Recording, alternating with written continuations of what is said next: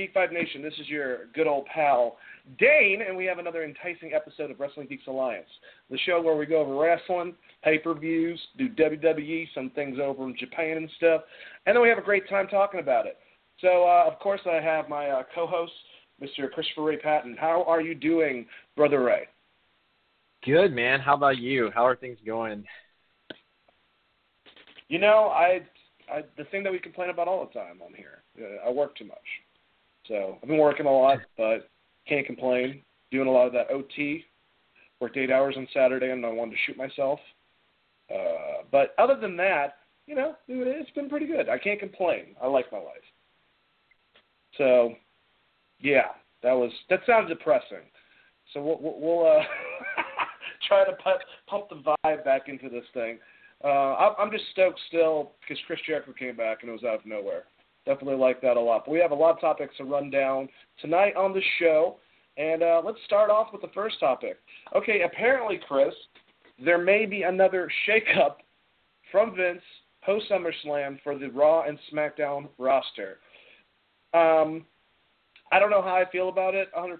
I kind of want to hear your reasoning because I think that you're going to take me off the, the ledge because I saw what you put on on uh, the Facebook page, uh, and I agree with you. I just at this point, I feel like every time he does a shakeup, Vince is just admitting that he doesn't know what the fuck he's doing.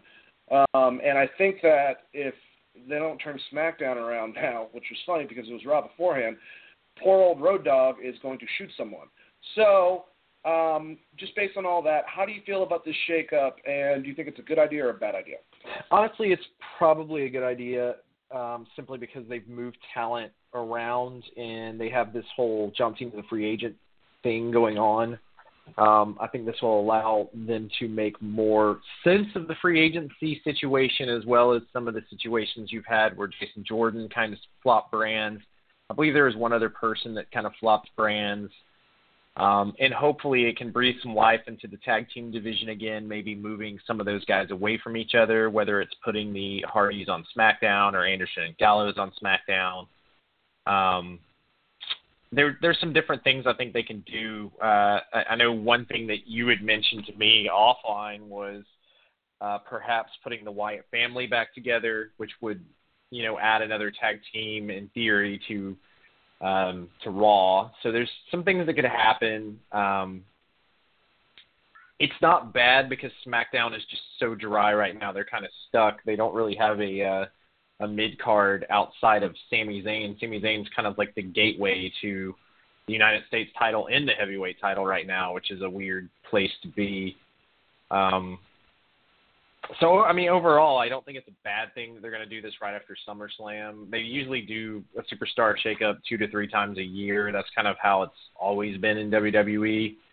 Uh, it's a way for them to navigate around the roster when they start running out of things to do. But as I've said before, that's kind of a problem with the brand split in general. Instead of just having all of these guys and all of these different matches that they could build off of. They're splitting it into two separate brands, and the SmackDown roster is a little on the light side right now, minus your uh, top contenders. Them getting Jericho back, of course, helps a lot. Um, but yeah, I, I don't think it's a, a bad thing necessarily. It's just it's it's a weird scenario. It might be good for Kevin Owens to get moved back to Raw if possible. Um, so there, I mean, there's some good things that could happen from it. It, it just depends on where they want to go. I kind of, if Samoa Joe doesn't win the title, I think he would be better fitted for like SmackDown. There's some different situations I could see where it could help out, but there's also some, you know, situations that could just make worse depending on how much more top heavy they want to make Raw. Um, the problem with SmackDown in the past with these drafts is it ends up being the B brand, and unless they keep AJ Styles there forever on SmackDown, it you know, it, they're going to eventually run into a situation where they have top talent, and, and that happened with Edge. I mean, Edge was like the SmackDown guy for forever, but then it was, you know, Edge and like two other main eventers, and then everything else below that just absolutely sucked on SmackDown. So I'm hoping that's not what's going to happen with the superstar shakeup, and maybe they're going to try to even these rosters out a little bit. Well, you would hope so. I mean, if if they're gonna if they're gonna take it in a certain direction, that's fine. But I hope that we don't lose potential feuds that they've been hinting at for a while. Like if like say the Bray Wyatt Finn Balor thing has potential to have legs past SummerSlam, which I'm assuming that's where they're going.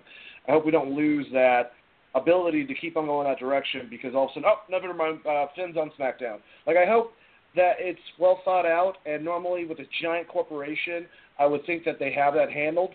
But WWE is the only one I can actually question about that because of the questionable shit they've done in the past. So it's just, it's a weird concept. I hope they don't do this too often, but I like the idea of, of new feuds being able to happen. But I think we both agree the best solution get rid of it all. So I'll let you do your response if you need to uh, for that, and then uh, go into this next um, couple topics, Chris. No, I mean surprisingly, I kind of, I, I mean, um, for the most part, we actually agree. It, I, it's just you know, I don't, I don't necessarily think that the superstar shakeup is a bad thing because I think on SmackDown they have some issues they need to resolve, and and on Raw they have some issues they need to resolve. I think Raw has a lot of main eventers and no mid card talent right now uh, outside of yep. the Miz, who's holding down the Intercontinental title. But the rest of that thing, the reason they've had so many of these big like four um, you know, the, like the, for instance, or the at SummerSlam, you're getting a, a four man match for the for the title. And the reason that is is because I mean, all of their big draws are are their heavyweights, their you know their top guys, and I think if you split those across the brands, it could be a good thing.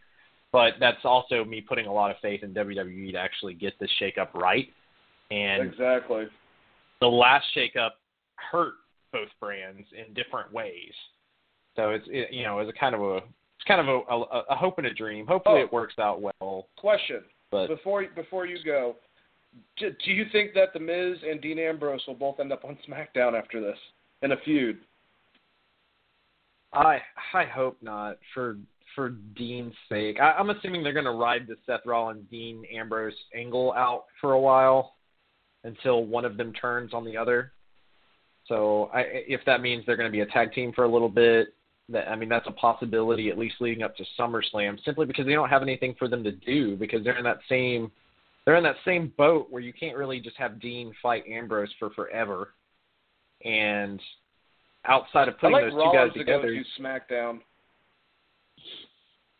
Yeah, I could see that. I mean, there's there's things they could do with him, but they, I mean, the, I'm assuming the storyline going into this is going to be those two tagging a lot up until SummerSlam, and then probably leading into yeah. some kind of stipulation match against the Miz um, to blow that feud off once and for all. But uh, but they're they're one of those situations I'm talking about where you're you know they're two guys who are both former you know heavyweight champions and they're kind of just relegated to working with one another because they were in the Shield before.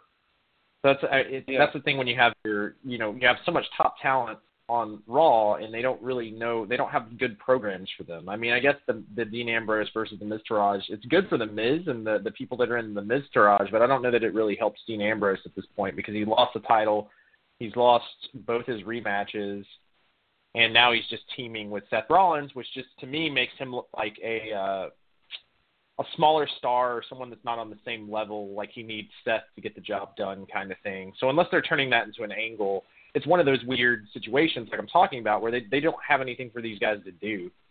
Um, nope. So yeah, it's it's really weird.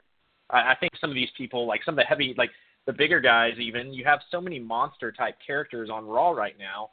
Um, well, you have like a Superman in Roman Reigns. You have an absolute monster in Braun Strowman. You have a destroyer or a killer in Samoa Joe you have kind of three of the same guy, so one of those guys moving to SmackDown could be good. So I mean, there's a tons of different things that would make sense for the shakeup. It's just if they're going to do them, or if it's just a way to transition different people to Raw. For instance, like if they want to do like a Gable Jason Jordan feud down the road, are they going to shift him to Raw from SmackDown and then not have anything for him to do up until that point?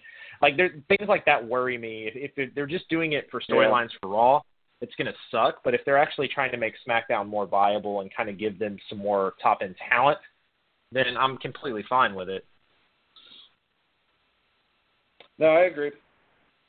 Um, I don't know. We'll have to we'll have to we'll have to find out. Uh, but uh, do you have any um, updates on this whole on uh, Rey Mysterio we've been talking about a lot, and then Alberto Patron and good old Paige? Do you have any uh, updates on that whole entire thing, Chris?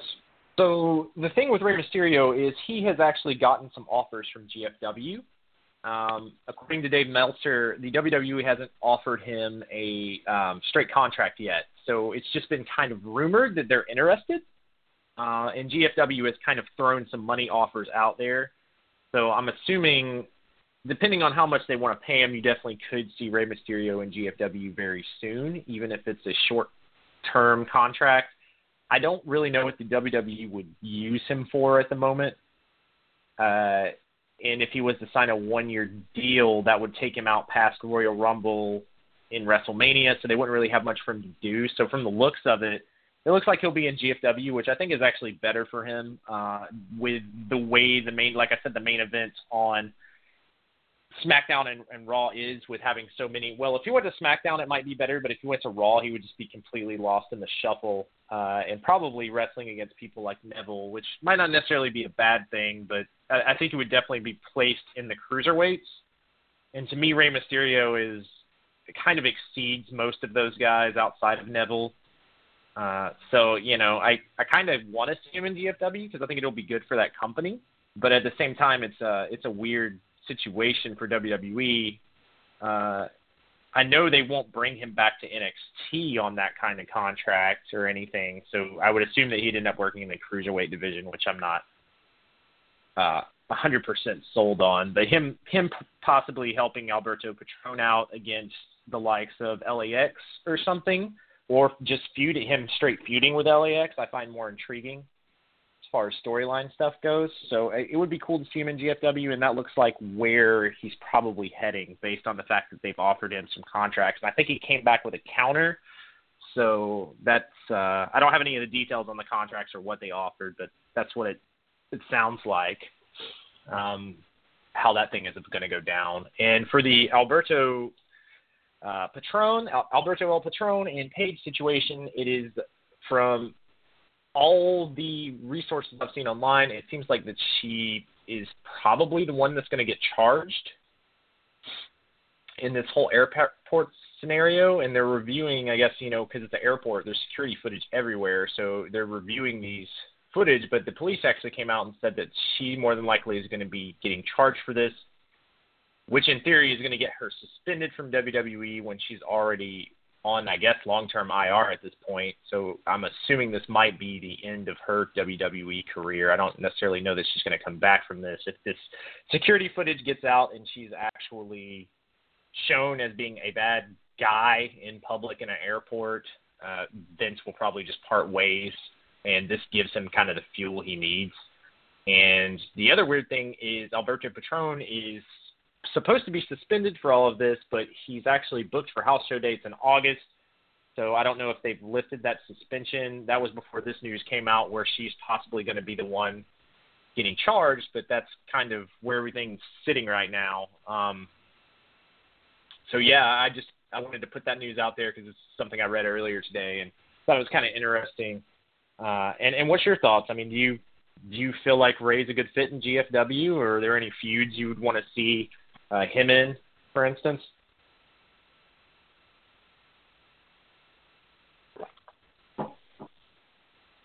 You there, Dane? Damn, I was like really into it too. I hate the stupid mute thing. I wish it would like just turn on once I start talking. Anyways, um, I think that it just depends on how much miles Rey Mysterio has left, like how long he wants to do this. If he wants a couple more years, like two or three, then yeah, go to GFW. You'll be able to have way more feuds. You know, you'll be able to have great feuds actually with people that you already have worked with and know. And yeah, I like the idea of him in LAX and maybe him joining them somehow and then turning on Alberto Patron. They could do a lot of great stuff with that scenario.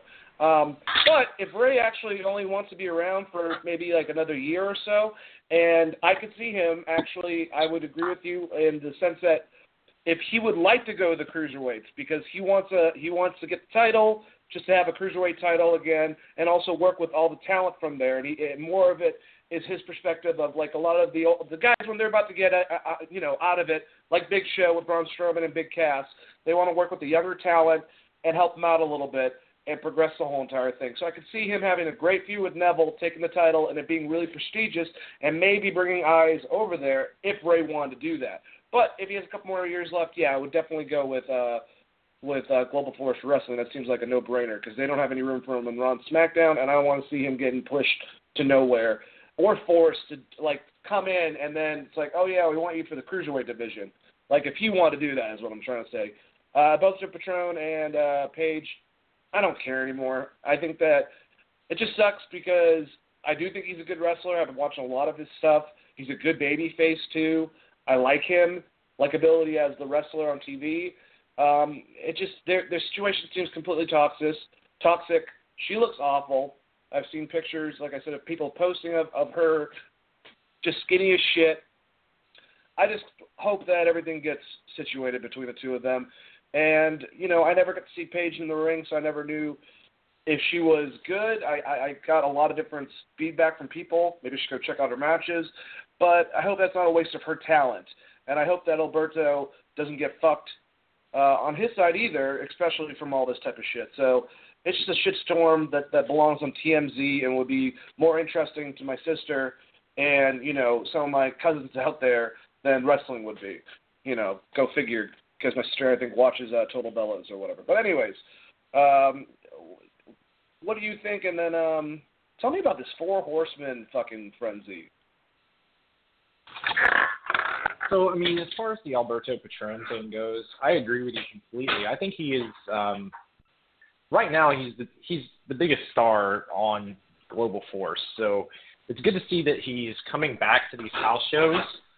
But it always it's so weird with Global Force. They're they're never out in front of anything. It seems like they're always on the back end or the tail end response of situations, similar to this Hardy's deal that's been going on, which I'm sure we'll talk about. But I just wish that they would have came out and be like, you know, barring the investigation, we're going to lift this suspension. It makes sense with him being on TV. Makes sense with him being booked at house shows. And at the end of the day, it kind of makes him look makes the company look worse than it makes him look worse at this point because they're saying, you know, look, this wasn't his fault. He's not getting charged for this. If you listen to the tape, he's the one saying call the police, etc. Paige has even came out and said this was her fault.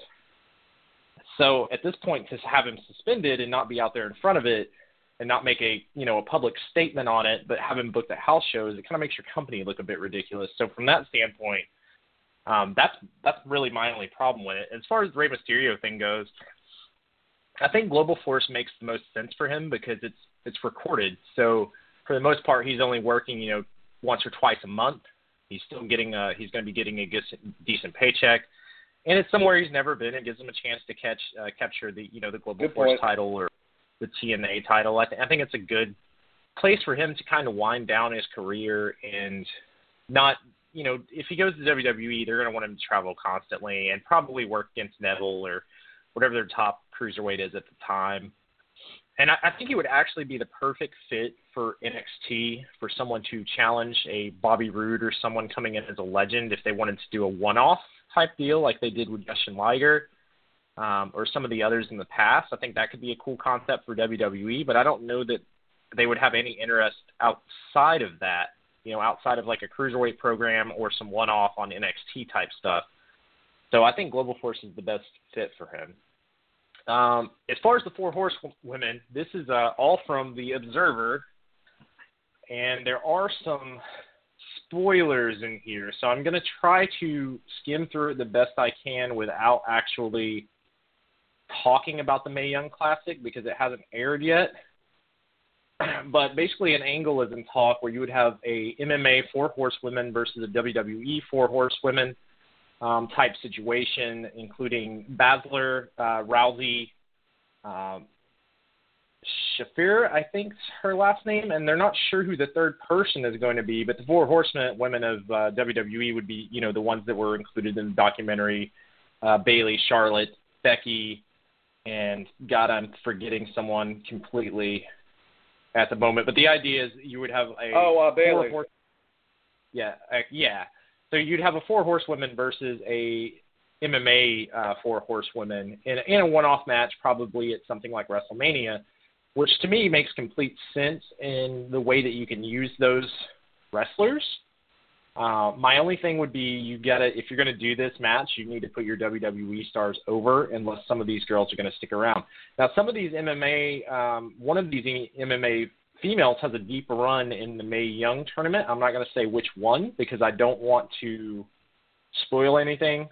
But if you want to read about it, it's in the Observer newsletter. There's more detail in there. It, it does. If you're if you're worried about spoilers, I would suggest not reading it. But um, it's definitely pointing one to the them, fact um, that they're going to be. I, I don't know if it's that one, but one of them's uh, Roddy's uh, uh, wife, right? Rod- Roderick Strong's. I know that he's married yeah. to one of the MMA uh, horsewomen. Yep. Okay. Yes. Yes. Um, definitely. Like I said, it's it's it became, when I first thought about talking about this, I didn't think about the fact that it's going to be filled with spoilers if we go into too much detail.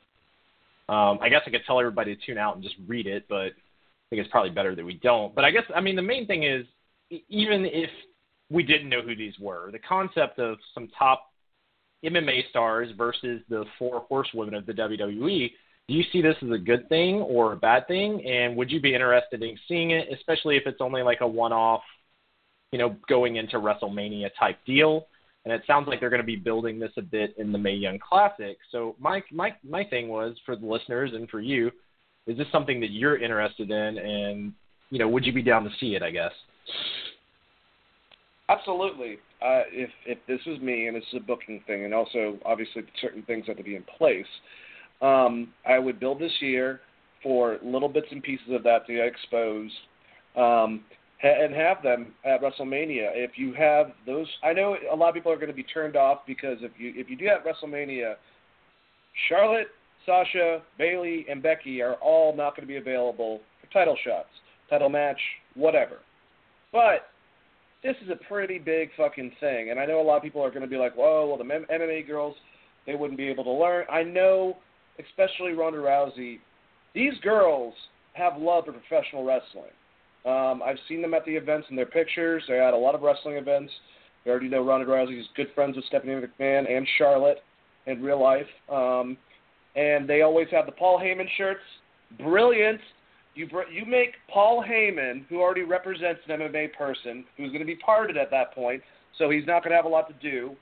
You get Paulie to represent these girls, and Ric to represent his his daughter and the four horsewomen of wrestling. So where it should be, you know, that could be your angle, and you can build this up and present it on WrestleMania. And I would do an elimination just so that every girl has like a chance to really, you know, it would be Survivor Series style basically. Um, and it would come down to, of course, Charlotte and Ronda. And Ronda would be signed to a contract afterwards. And if the other girls want to do something great, I'm not looking for that this would actually make Ronda Rousey maybe a part timer, but someone that will actually be there once in a while and maybe have a rivalry with Charlotte to start things off. I think it would be brilliant. I think it would be money, and I think it would be very intelligent. And I think the MMA girls call themselves the four horsewomen first, so they could bring that to the table. I mean, it would just be fun. Yeah, I, I have no problem with it. People that do are boring as shit. Yeah, I mean, I completely agree with you. I think it's a, a great idea, especially if you're looking to have celebrities, having someone that has an MMA type background. There's ways that you can work around their limitations in the ring. And obviously, some of these females have already had some wrestling training since they're part of the Mae uh, Young Classic. So I'm assuming they're going to be getting more exposure even before this. So building towards a big event, if you want to put Paul Heyman and Ric Flair in there, that that just adds to the prestige of it. I think this is one of the better ideas they've had for a celebrity type outside match. Absolutely. Uh, for WrestleMania in a long time. I mean, if you think about it, last year was Gronkowski jumping into a battle royal. Um, I mean, is that bigger? Is that a bigger draw than you know, you know, Rousey and three other MMA badasses versus your top female stars in WWE? I would. And not would only that, not. Chris think about this is, is is how important all you know the four on each side are towards their respective sport and female combat like the exposure in general. Like i think it's i if we're if we're going the direction of women's wrestling this should be the second to last match basically. I wouldn't put it last because it's not singles but this could be you know one of the last matches at mania. Sorry. Yeah, no, I I agree with you completely. I mean, it's a, it's going to be a big draw, and you're going to get a crossover audience. And while people, you know, I, I would say a lot of UFC fans don't really pay attention to the WWE product, but if you put those names out there and it's at WrestleMania, I think you have a chance to pull some of that audience in, which is always a good thing, and then you know really do something with it and, and have a big special match, which WrestleMania needs. I mean, WrestleMania, all the not all matches are going to be you know HBK versus the Undertaker. So where like you know your ring quality might your ring work might go down in some of these scenarios um, during this match. The the spectacle of it is very WrestleMania, and I, I would look forward to it. I think it would be really cool. It'd be really cool to see uh, what what they can do on you know Raw and SmackDown building up to it. However they wanted to work that. I think I think it'd be really a really really neat idea. Um, where it gets a little weird is how they get Becky Lynch, Charlotte, Sasha and Bayley all on the same roster again. So I'm wondering if this female shakeup is going to hurt one of these shows um, coming up at SummerSlam, unless they do another one before WrestleMania or do the draft beforehand, because I'm assuming they're going to want this um, program on Raw. So I'm trying to think. We didn't talk about earlier, but even if they're on separate ones, like it's two on two basically, one, two's on one side, two's on the other. If they kind of, you know, especially when the May, Mae Young Classic premieres and we get to see come, some of this, you know, they could build up with pay per views and have the girls attack those four women. Just always have vendettas for Bayley, you know, during their matches, kind of like leading up to it. So it wouldn't matter if if you if, if it's two from SmackDown and two from Raw. It would kind of be like these are representing WWE, these are representing you know MMA or the UFC or whatever. That's I, that's at least how I would book it, I guess. Yeah, I mean that would work as well. It's just when I when I say this, it's more me thinking about how WWE thinks about their product, which is they're going to want that draw on Raw to pop the rating. So, I, I, you know, if they do it that way, I think that makes more sense. But I also wouldn't be surprised if they're like, well, women's wrestling is on Raw, or at least all the women stars are on Raw, and then they move Alexa Bliss back to uh, SmackDown to feud with Carmella, Natalie, uh, Naomi, Lana, that kind of scenario. I wouldn't be surprised if if they do something like that as well. I could definitely see that too. All right, so uh, let's let's move on, shall we? It's a cool concept to think about, you know. Um, Chris, uh, there was a little bit of a, uh, I'm assuming a mistake uh, with Hulu and a picture of a one CM Punk um, for a WWE um, ad for for SmackDown. Um, what is this all about? And does this? Do you think this correlates that CM Punk is definitely coming back to WWE? I don't. I honestly don't think that it means much of anything, but it did make a, a you know a huge rumor mill start, and everyone is still seething at the teeth to to see CM Punk again. I mean, he's still a huge draw and someone that they may be able to get back um, if enough apologies were spoken and the money was right. But uh, it was a real weird thing. It was on Xbox Live. Uh, Hulu splashed a basically a CM Punk picture with the SmackDown logo over top of it. It's a WWE SmackDown Live tonight, 8 p.m. Eastern. This was on the 25th, so yesterday, and a bunch of this flew around Twitter. So, in a sense, it seemed a little bit like fake news at first when I first saw it, but it got picked up by Pro Wrestling Magazine and, and a few other places. So I thought, you know, it'd be good to at least talk about. And um, it could be something where WWE sends a, a bunch of blank images or a package of images and Hulu just runs it. Uh, I'm assuming you know the people at Hulu aren't necessarily in tune with the WWE product necessarily, so it's very possible that they just you know ran this not thinking. Um, but the weird thing about it is you Vince know had a stroke. Was... Huh? Vince must have had a stroke. Oh, he was probably upset if he saw this. I, I don't know. It, it did. It didn't become as big of a thing as I expected it to today. But um, the weird thing about it was that you know it was definitely WWE SmackDown Live, which would have been uh, tonight at 8 p.m. on on Tuesday, which would have been prior to CM Punk leaving, or, or, or after CM Punk left. So that's what made it kind of weird that you could tell that it was uh, something that was a complete accident, and it was on the uh, it was like I said, it was on Xbox Live, so it may not have hit all Hulu users. It, is a weird scenario altogether. Um, I don't think that this means anything as far as if CM Punk's going to resign or not. He hasn't came out and addressed it. I know that it was tweeted at him a couple times based on what I could see from Twitter today, but um, I think it's fake news, so or, or not fake news necessarily. I think it was an actual mistake, but I wouldn't put anything other than someone made a mistake and probably got fired into it. It would be awesome if CM Punk came back, but I, I wouldn't hold my breath on it. In other words. All right, all right. So I'm I'm queuing you in like you've been here the whole entire time, Juwan. Um, so basically, Hulu screwed up and put a picture of CM Punk for promotion of SmackDown on the Xbox uh, Hulu app, and people have freaked out thinking that CM Punk might be coming back to WWE.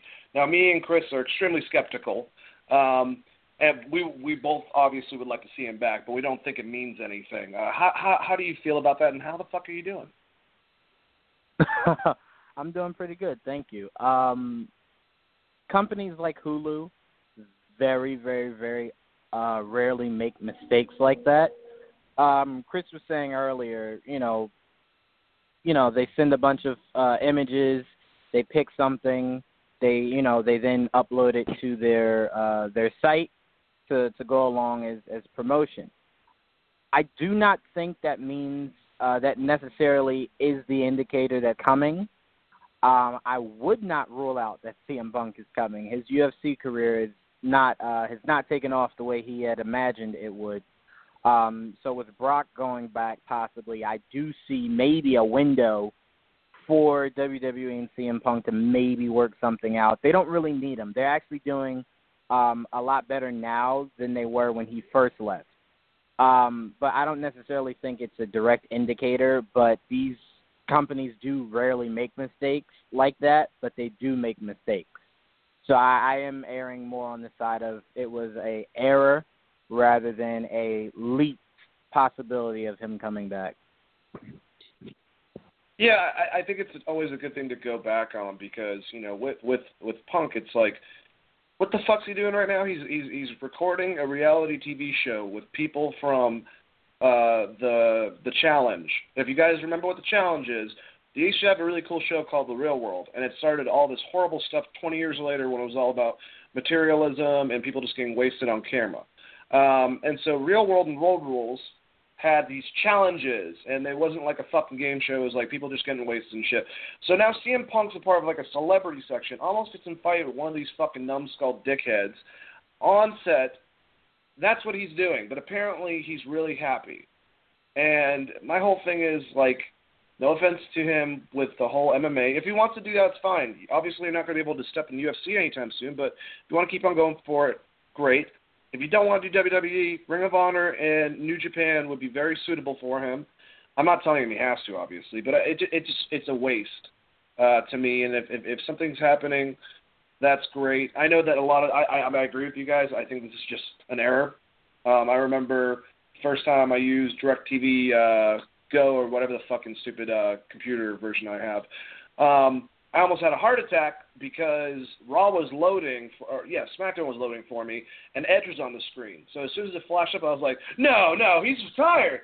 And I realized, like, oh, okay, that's that's what they have. Still, Edge has been retired for how long, and that's their image for SmackDown when it's loading. So probably is nothing. But getting to the point, I'd like to see CM Punk come back.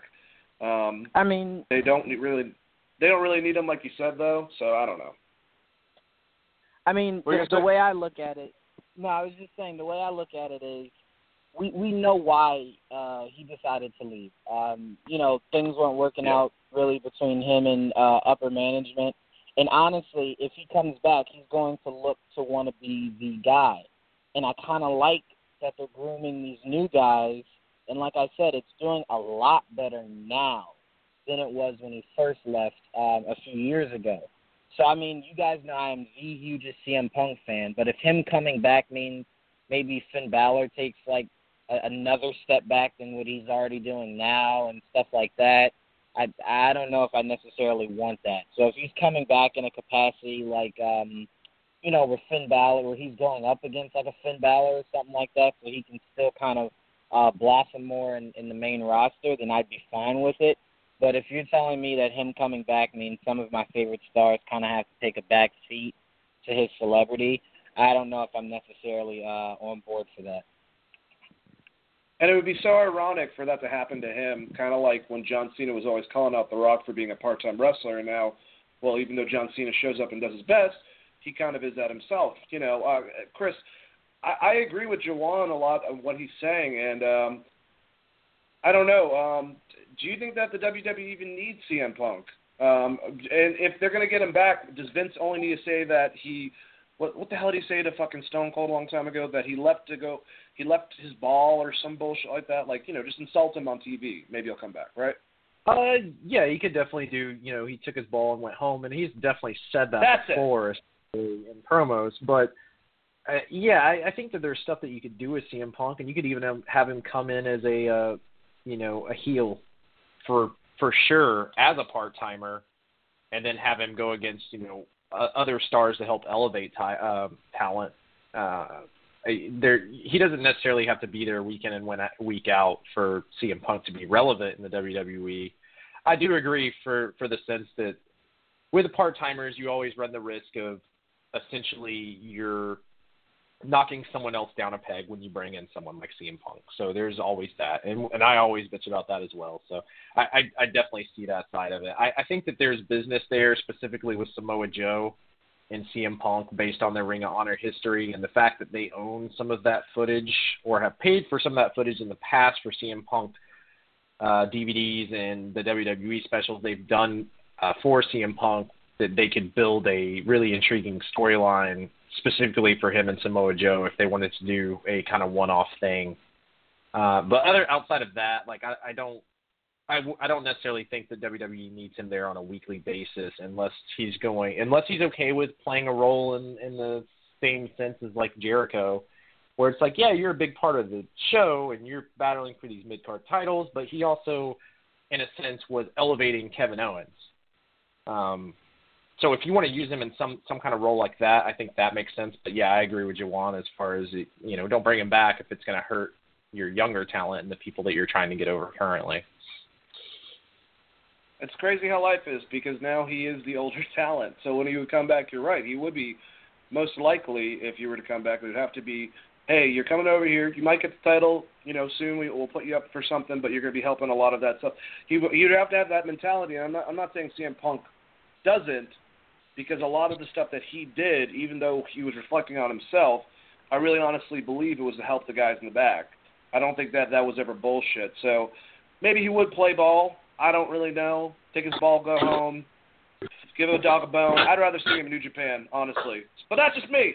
Let's keep on going. Hey, uh, All right, guys. Wait, uh, Dane, before what's up? Dane, uh, real quick before we move on, when I when I say I, I do realize that you know CM Punk is older, but there are people that are the same age as him in WWE when I say older talent, I mean some in comparison to the people that aren't as established in WWE. CM Punk's almost his, you know, the majority of all his popularity come from w, came from WWE prior to Ring of Honor, and I think everyone knows his WWE work. So when I say, you know, older talent, I mean specifically, you know, a former WWE star, not necessarily an age thing. So I just wanted to clarify that because some of the new talent, like Samoa Joe, is around the same age.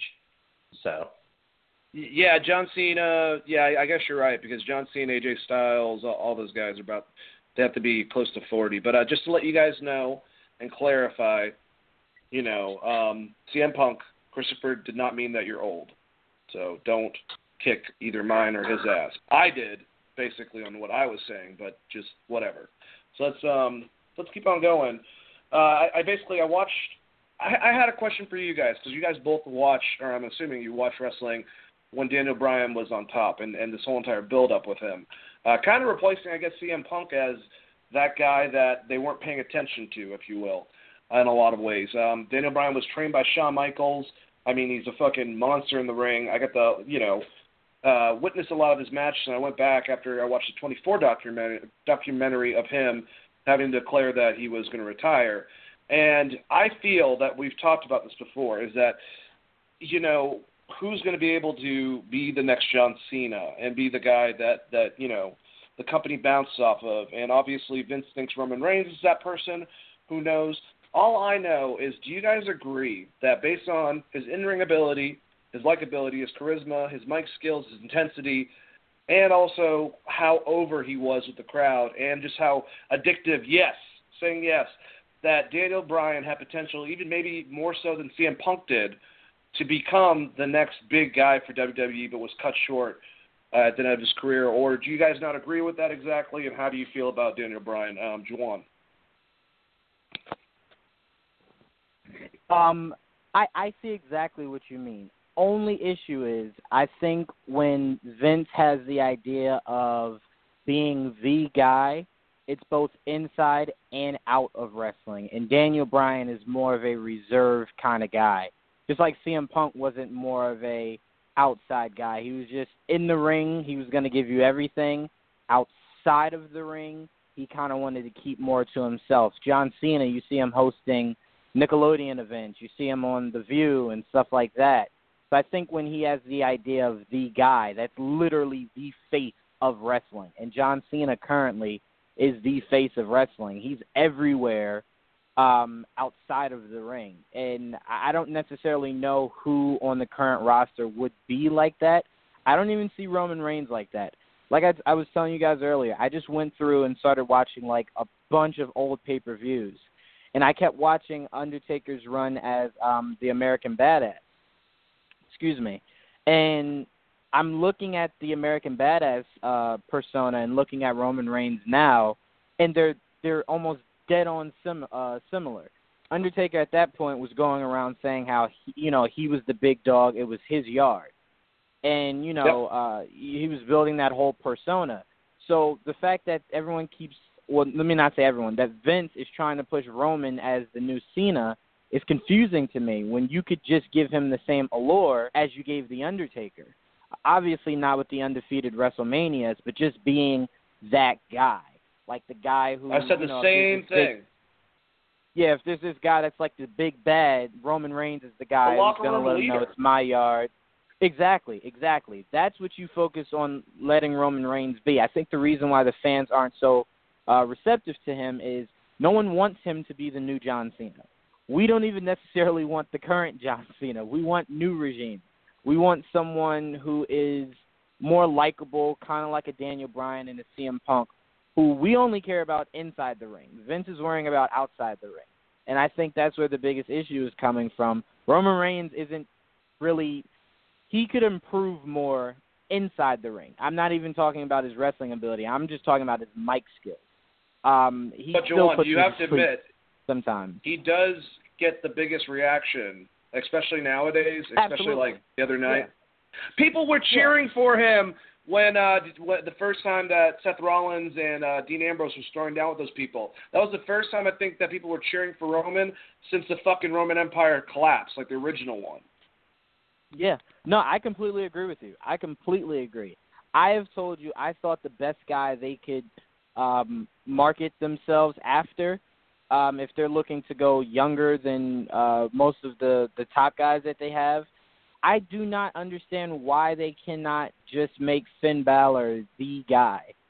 He is possibly one of the only, you know, let me not say the only, but he's well the size, yeah, is, is the biggest issue. But I mean, Shawn Michaels was was was Shawn Michaels was the guy for for a while. He had WWE title runs and and stuff like that. And that guy's not Triple H's size. I just never understood Vince's whole mindset around you have to be a certain size. I've always hated the idea of that. But um, to to wrap up, so so you could pass it on. Um, I guess Roman Reigns is what they're looking for to be the new face. I just really think they should just market him more as uh, the new Undertaker, not meaning the allure or the WrestleMania accolades or anything, just as the guy and uh like you said, a mentor um, in the locker room and stuff like that. But I'm gonna throw Finn Balor in in, in there because I think he could be the face um, of the WWE going forward. Finn's got to be built, you know. I think they're doing a bad job. I think him and Bray Wyatt right now is a good thing for Finn. He's definitely one of my favorites. Um, just before I pass to Chris, though, going off um, what you're saying is I, I agree with you, and I, I think that Roman is the. I mean, it, that's how people refer to him is like Undertaker wanted they were originally supposed to do him and Cena, but he but that didn't work out. And he picked Roman Reigns because he believed that Roman was that leadership type of figure in the back. So knowing that that's how he is, that's that's that's that's where he should be. And I don't think that's a bad thing at all. It's it's not bad to be the next you know concept of the Undertaker. Obviously not gimmick wise. We're talk we're we're talking other things. No one wants that type of burden, right, Bray Wyatt? Well, I mean they've been doing good with them, like I said lately. Anyways, but the thing with Daniel Bryan, I think to me at least, if he was if he kept on going, if he kept on building momentum, he would be at least the biggest guy in the company right now, right on par with John Cena. So I don't know. Uh, how do you feel about it, Chris? Uh, I believe that Daniel Bryan could have been the face of that company, barring uh, the injuries that he suffered. If he was able to stay around in the same consistent manner that John Cena was able to do in his career, I think that Daniel Bryan definitely could have been the face of that company.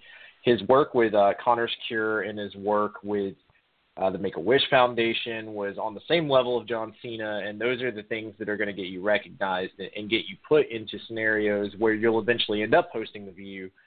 And especially as over as he was and the amount of fan support he had, you know, it took John Cena a long time to become the guy that was on the View. It, it you know, it didn't happen overnight, and I think that if the company had pushed Daniel Bryan and made him the face and put him on covers of video games and their magazines and their DVDs and made a bigger deal of him when he was there and when the fans were red hot behind him before he got taken down by injury um, almost two years in a row and was gone for long periods of time. I think definitely that he could have been the, the face of the company, and it's probably the closest they have gotten in years.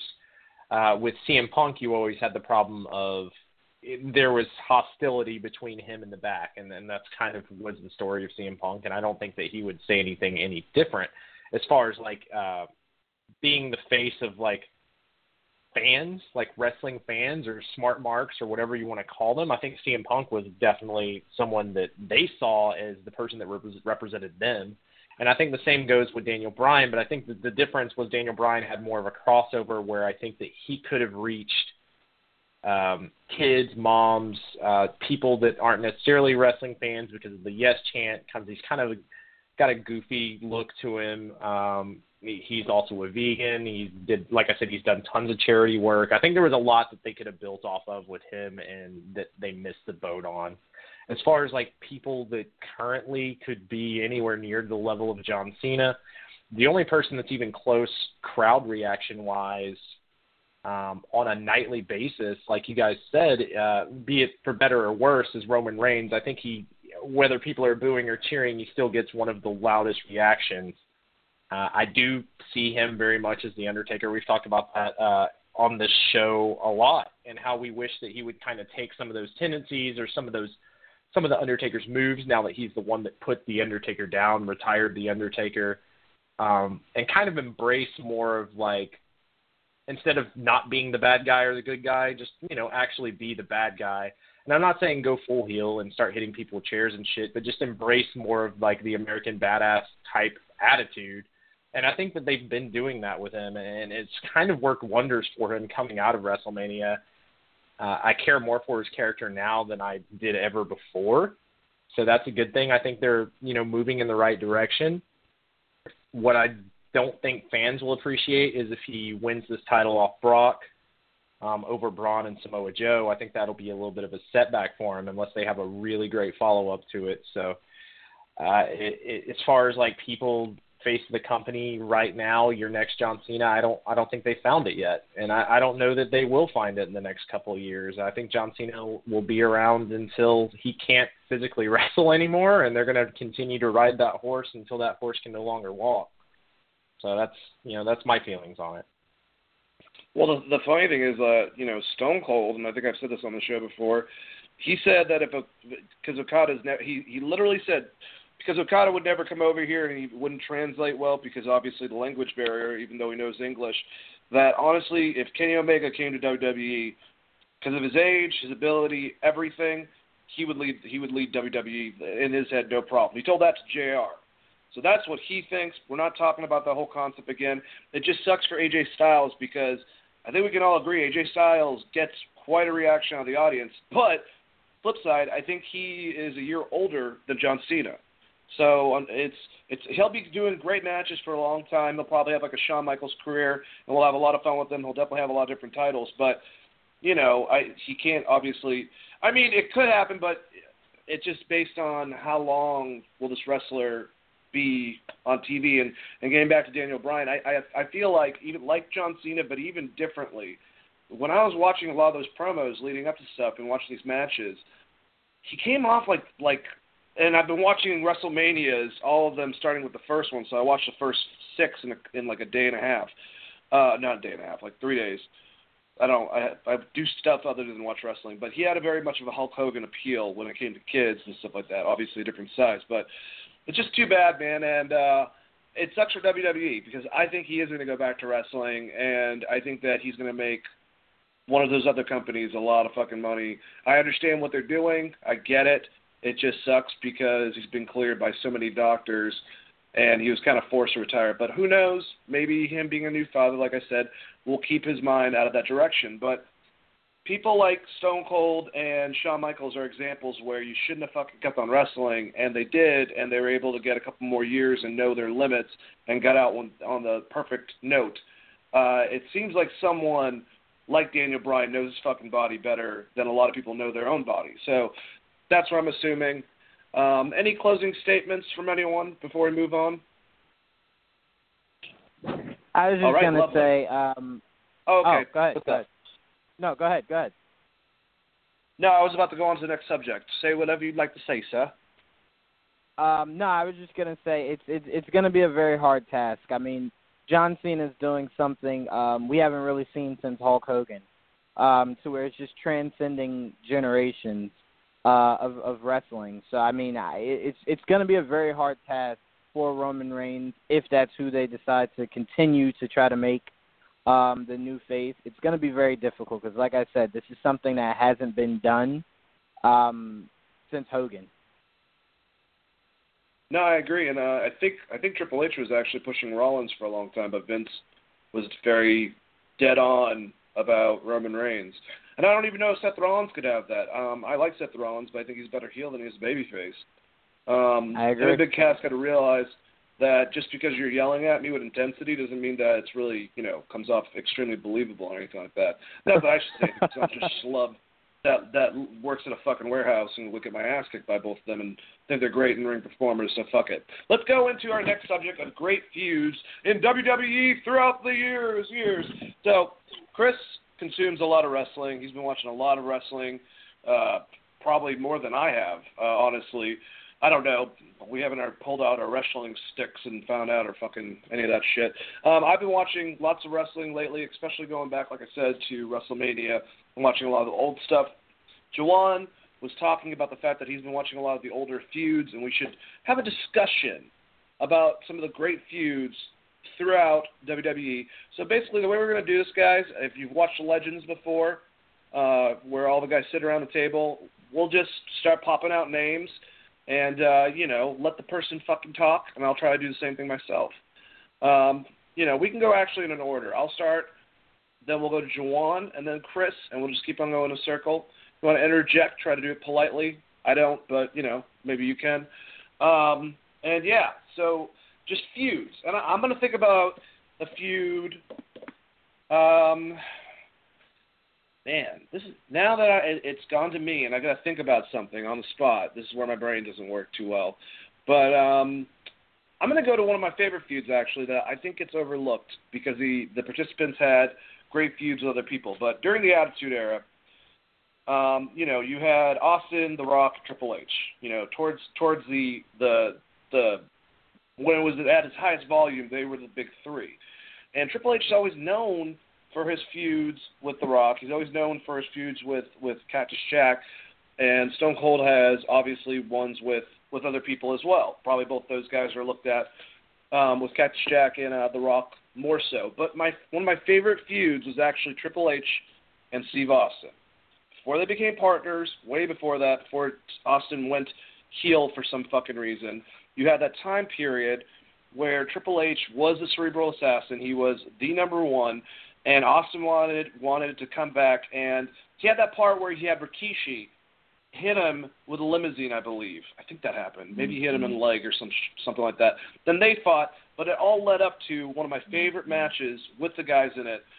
The the um, what the heck? The the triple. The hell was it? Three stages of hell match, which started off as what was supposed to be a technical match, which wasn't. It was a standard fucking match. Went in from that, and then it became a hardcore match, and then became a Hell in a Cell. And both Stone Cold and Triple H, I think, put on one of their best performances, uh, wrestling wise, and just building it up. And I really, literally hated Triple H throughout the duration of this time period.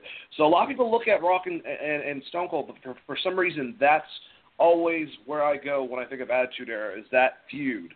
Um, I think I said Juwan, you would go next. Uh, so there you go. I actually love love that feud. Um, honestly, it is overlooked, very overlooked. Um, mine is going to be one of those um, pretty much obvious feuds. Um, as I was watching it, I just I think it started at New Year's Revolution, uh, back when that feud was going on. I mean, back when uh, th- that pay per view was still going strong. Um, John Cena and Edge, to me, that was one of my all time favorite rivalries. Um, it was so on and off, on and off, on and off. Cena had so many uh, other rivalries in between the one with him and Edge. But um, I just thought that those were just some really, really, really great storylines. It's starting from Edge uh, being the first person to cash in his Money in the Bank um, against John Cena after he was done with his Elimination Chamber. Um, like I said, I just I thought that was just some of the best um, rivalries I had seen in, in a long time. It they just played off of each other so well. That was when Cena was kind of not really ruthless aggression, but he was just way more aggressive uh, than he is now. Um, he was just way more entertaining back then. Uh, and Edge was just at at at his uh, his his prime. He was completely in his prime. His mic skills were great back then. I loved when he dumped the WWE title into the the the river and then brought his rated R mm-hmm. WWE title. He just he that rivalry just brought so many great memories to uh to wrestling at that point. So my first one that I'm gonna throw in the uh in there is Edge versus John Cena. All right, Chris, you got one? Yes, and I'm actually going to bring it more recent. Uh, I am going to go the feud between Okada and Kenny Omega because those guys and what they've been able to accomplish in the ring to build that feud and what wow.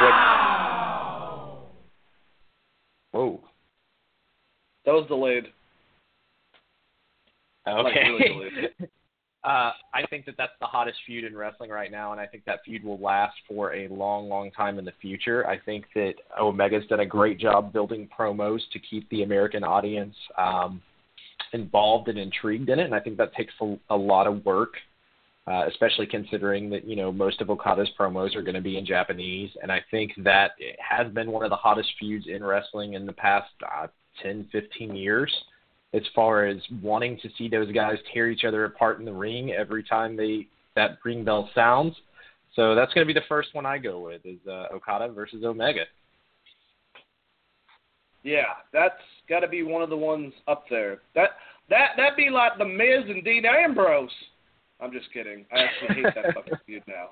Thank you for killing that for me, WWE. I really appreciate that. They had good chemistry for a while, and then shot all over it. Uh, if I were to go a little bit recent too, I gotta I gotta say that I lo- have really enjoyed over the last year seeing Braun Strowman and Roman Reigns kick the shit out of each other, and I hope it keeps on building and keeps on going, unless they get split from the shakeup, and I just cursed everything. But actually, the next one I want to talk about is a pretty obvious one. Uh, 90s. I was a child. Uh, you know, probably this happened in 95, I believe, so that means I was 10. Um, but I've watched the evolution of Shawn Michaels, you know, going from the Rockers and getting away from that when he decided to kick Marty Jannetty through a window, um, and then declare every other wrestler that one of them was going to be fucked with being the Marty Jannetty of the group after that, making a curse. It's too bad. Poor Marty.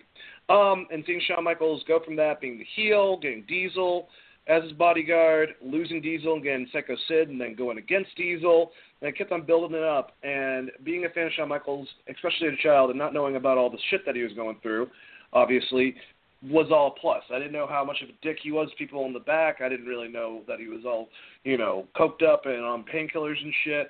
You know, that none of that was there. It was just watching this guy become one of the coolest wrestlers. And my dad loved Bret Hart. And uh, everyone knows the infamous stories of Bret Hart and Shawn Michaels, how they could have put on some amazing matches, like one of my favorites, the original Iron Man match at, for WWE at least, um, between the two of them for an hour. Uh, one of my favorite matches, Shawn Michaels wins it. And just the build up in tension and finding out when you're getting a little bit older some of the stuff that's going on actually behind the scenes and wondering, wait, is that real? And most of it fucking was. I mean, the problems with Vince McMahon and, and, and Shawn, and Shawn having control over a majority of his stuff and being hard to deal with, and him and Bret really not seeing eye to eye, and it just leading to Bret basically giving Vince a warning hey, WCW is offering more money. What do you want me to do? Vince couldn't match it like it happened with a lot of wrestlers. It wasn't bad or anything like that, but Vince realized he wanted to get the title away from Bret because he was worried about Bret pulling an Alundra Blaze and showing up with the title and basically, you know, demean the company. So even though Bret was a very, very, I think, you know, you can say what you want about the Hitman, but he's a very, I think, with his word, he at least seems like an honorable person. Um, all happened in Montreal, where you know, as soon as Shawn put Bret in the in the sharpshooter, Bret's move, mind you, um, they called the match. Uh, Vince made the guy call the match. Uh, Bret spit in his face, uh, tried to get in the fist fight, was throwing shit everywhere. And, you know, that whole entire era lived on so long that we watched the progression, and just recently, in the last couple of years, they resolved, I guess, at least, their differences for the most part, because Shawn's changed a lot. Obviously, he's a religious man, and Bret's still cranky as fuck, but they're able to get him on camera and talk about this whole entire thing. But this was. This this this was I think the to me the feud of the ages. I don't think anything will be as severe because this was not only in a wrestling like you know this this was in real life too. A lot of this was you're seeing what you got basically, and they were two of the best wrestlers at that time period. One that just could not lead the company financially with Bret, or at least that's what Vince's claim was. And Shawn was just a little bit popular. This is before they had Stone Cold and The Rock. So, you know, I mean, to me, that will just go on as being one of the best, if not the best. But, uh, anyways, Joanne, throw something at me. And Chris. Well, thank you for setting the bar high as hell. Um, I'm gonna go. You're welcome. With with one of the most athletic feuds um, from two guys you wouldn't imagine being that athletic. Uh, one more so than the other. Um, but I was going, I was watching, um, going through the old Brock Lesnar versus Kurt Angle feud, uh, where they kind of worked in Big Show, but I'm focusing more on just Brock and Kurt. Um, you know, Kurt when he went through that whole thing with his neck, you know, he was saying how Brock Lesnar was there for him. They had like a really good friendship. Kurt then beat Brock Lesnar for the title in that triple threat with um Big Show. And then Brock Lesnar did what no one saw coming and sided with Vince McMahon to uh screw over Kurt Angle. And I think they had promos were, were pretty were pretty good, but their in ring um, was was really really really good. That is that is what won me over the most. Um, and like I said, Brock Lesnar was just so athletic. Wasn't he doing like shooting star presses? And it was just like unheard of of guys. He was size. attempting it. He did it a couple times, and one time he hurt himself pretty badly. He almost just, killed just himself unheard in of that guys. Kurt Angle match. It's, doing it's just unheard of press. of guys that size. I think that's that's what the biggest issue was. Guys that size shouldn't be doing shooting star presses. Nope. Um, but no, they they really had some classic matches. Um, I thought the the better matches came when it was just the two of them, but when the Big Show kind of worked his way in, it got more entertaining. Um, but as far as great in ring, I thought those two when it was just those two for the uh, WWE title, those were just some really great matches. And like I said, it was athleticism from two guys you wouldn't imagine would be that athletic, or as you and Chris were saying on Brock Lesnar's behalf, trying to be that athletic and almost killing himself. Um, but yeah, I, I'm throwing that in there. That was definitely one of my um, all-time favorite uh, feuds.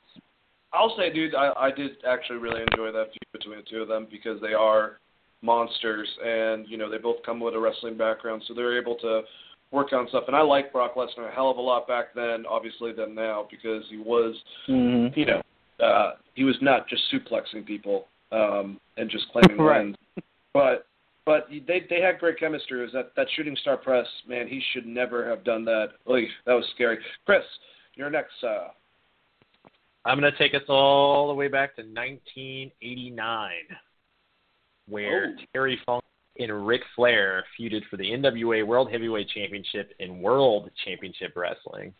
Uh, one of my favorite feuds of all time, leading up to one of my favorite matches of all time. Essentially, Ric Flair defeated uh, Ricky Steamboat to retain the championship.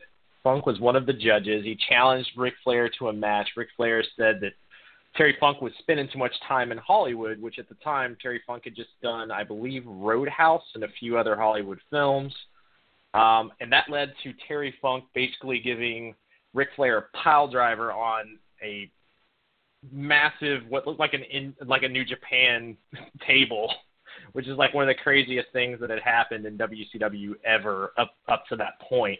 Um, and that put Flair out of action. So when Flair came back, he cut some brilliant promos on uh, Terry Funk, and that led up to an I Quit match at uh, Clash of the Champions, I believe, where Flair beat Terry Funk after basically what was just a straight hardcore I Quit match with a figure four leg lock.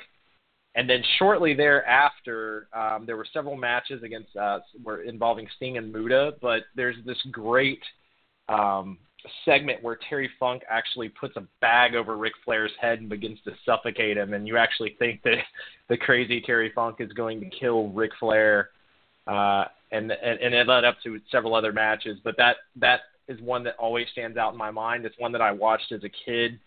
Um, growing up on old WCW tapes, and it's one that you know it's got two of my favorite wrestlers of all time. So it definitely makes my list of most memorable feuds. There, I mean, there's so many that I could list off, but this one always stands out to me, specifically for that I Quit match at Clash of the Champions, which is on the WWE Network. So if you haven't seen it, definitely check it out. I think they even have the feud build up going into the match beforehand, if I remember correctly. But yeah, it's uh, that Clash of the Champions package they have on there. If you if you check that out, that's one of the first matches I believe they show. But it was an amazing feud, and it, and it showed just how great both Flair and uh, Terry Funk were, especially in a time in WCW that wasn't necessarily uh, where WCW wasn't necessarily doing so hot. So I, I highly highly respect that feud and love both those guys. Yeah, great matches, man. Definitely. Um, I'm gonna go not that far back.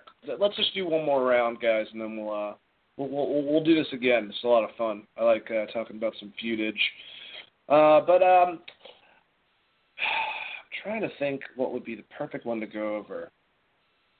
I'm gonna say actually one of my favorite ones, just because how entertaining both guys are on the mic, and kind of escalated throughout the years. Um, for the the blunt end of the Attitude Era and a lot of the uh, Ruthless Aggression Era was uh, Y2J and The Rock.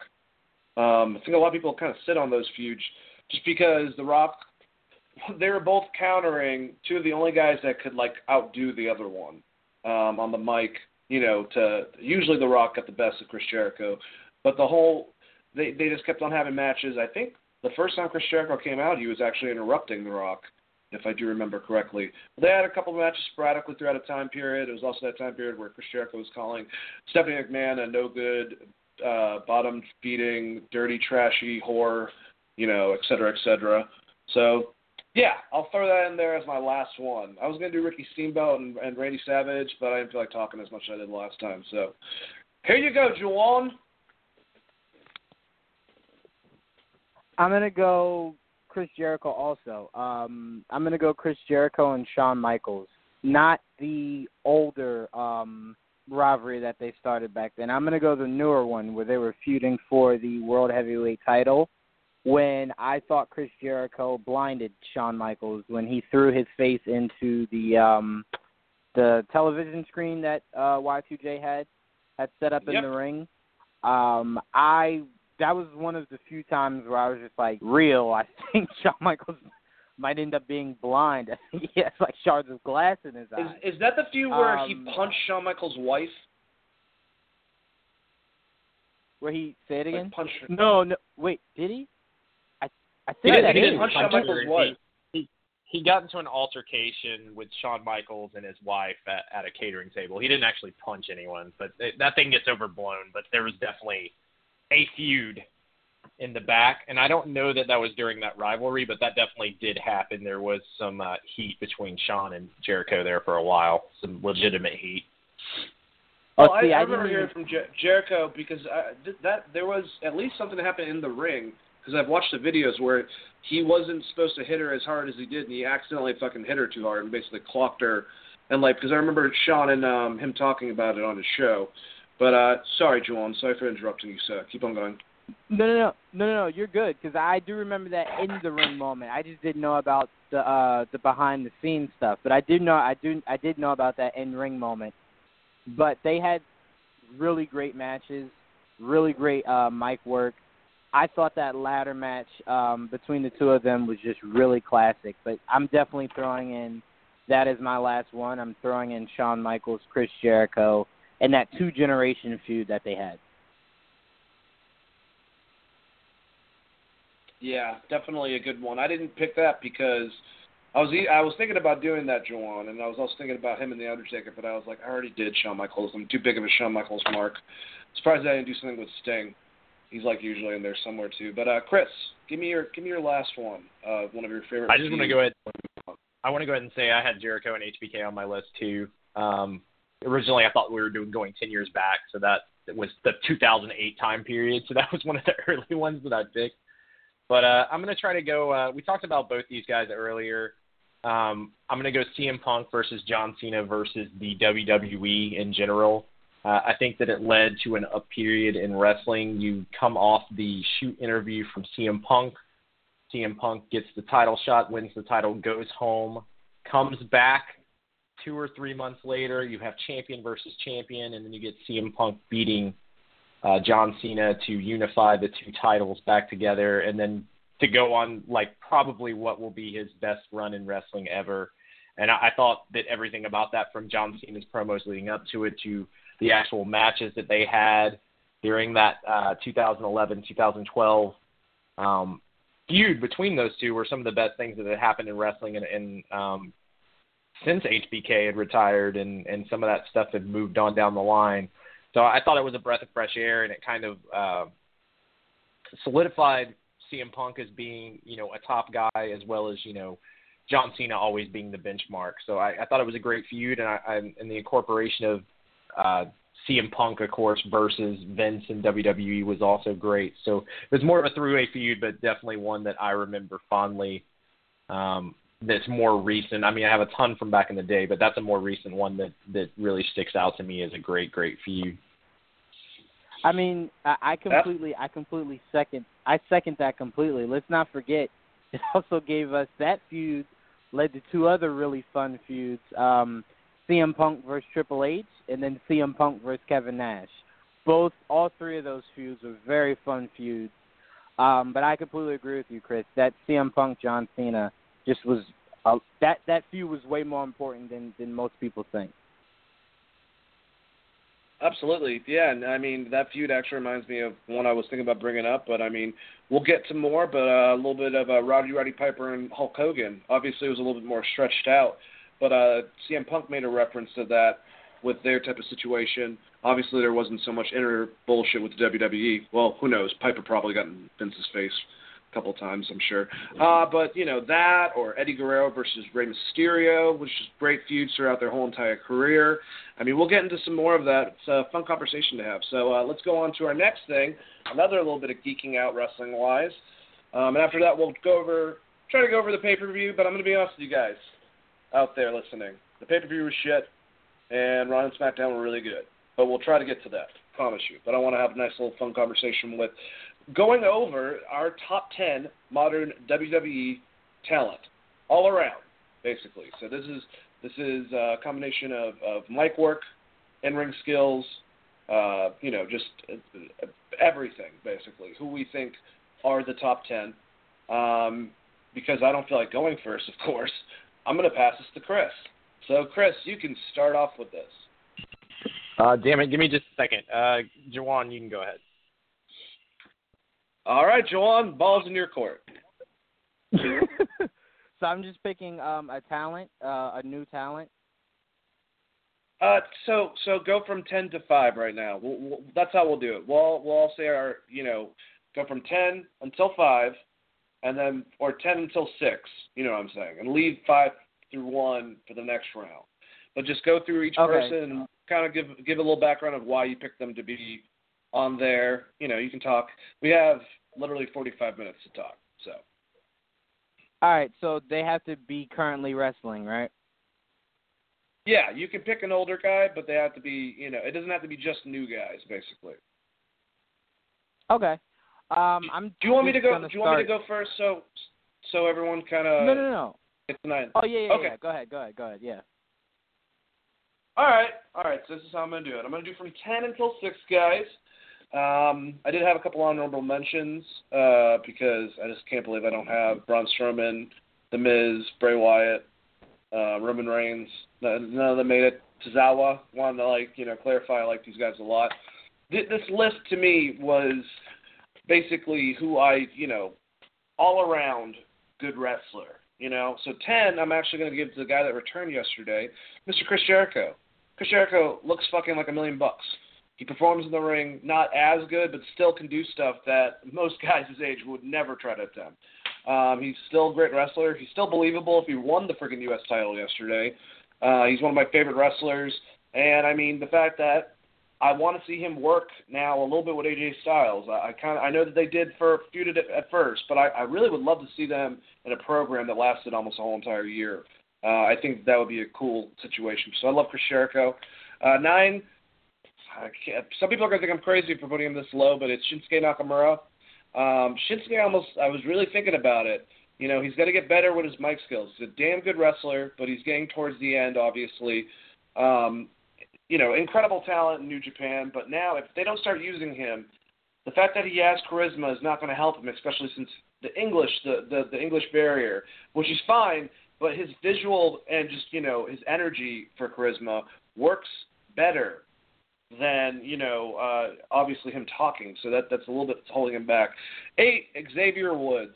Um, I love Kofi and Big E, but Xavier Woods is the best one out of all of them. He's the best person on the mic.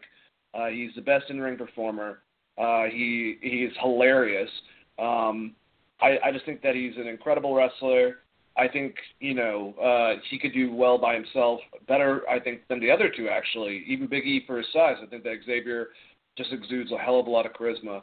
Seven is Samoa Joe. Samoa Joe is a beast. Uh, I want to keep on seeing him just go further.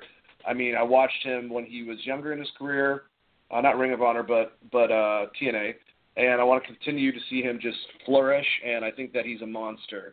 One of the scariest heels that they have. One of the most intimidating heels, honestly, that I've seen WWE Triple H. Um, maybe he's not as much of a Triple H because I've never seen Samoa Joe power and you know slowly try to back up from a situation like I've seen Triple H do. So who knows? Um, and six, Finn Balor. Love Finn Balor. I think he's incredible. Uh, his size is definitely going to be a good thing throughout his career and also a bad thing in Vince McMahon's eyes. Let us see the title back on him. Um, sometimes, even though he's fast, he's persistent. Sometimes he he can get a little choppy, like as in um, Diff or anything like that. But like he'll miss the mark sometimes. Um, he could be a little bit tighter, but I mean he's an incredible wrestler. He's he's trained a couple wrestlers that are part of that, including Becky Lynch. That was her trainer. Um, and to Kevin Owens, Finn Balor would be his perfect match for WrestleMania. That's what he said. Either him or Sami Zayn. Um, so I got to say that I've really liked his work, and that's that that that's that's for me. That's ten through six, everyone. All right, let's go to you, Jawan. All right. Um, number 10, I'm going with Shinsuke Nakamura. Um, I agree with you. I have him low on my list only because um, I, I feel I still feel as I haven't seen enough from him, and that's not his fault. Um, this match with John Cena that I was telling you I wanted. I've been wanted that feud between the two of them. Um, this might change my mind, but I just want to see maybe a year of Shinsuke Nakamura, and then I can be like, yeah, no, he's definitely way higher than that. But I'm going to start with number 10. I'm going to start with Shinsuke Nakamura. Um, number nine is definitely uh, AJ Styles. I just, I think he is possibly the best in-ring performer in WWE right now. Um, yeah, I, I literally think he might be the best performer in WWE right now. Um, I'm going with Finn Balor. Just love Finn Balor. I need him to stay healthy. Um, I know that's not really something he's looking to do is is be injured, but I need him to stay healthy so I can see more of him, and that's probably why he doesn't have the the belt uh, right now is because they're kind of probably still a little worried about that. Uh, who else? I'm gonna go The Miz. I will always put The Miz on my list because The Miz is possibly one of the best heels in WWE right now. I wanted to argue with you on that Xavier Woods thing, Dane, but I won't. I just think Kofi Kingston is a better in-ring performer. Xavier Woods has him on everything else.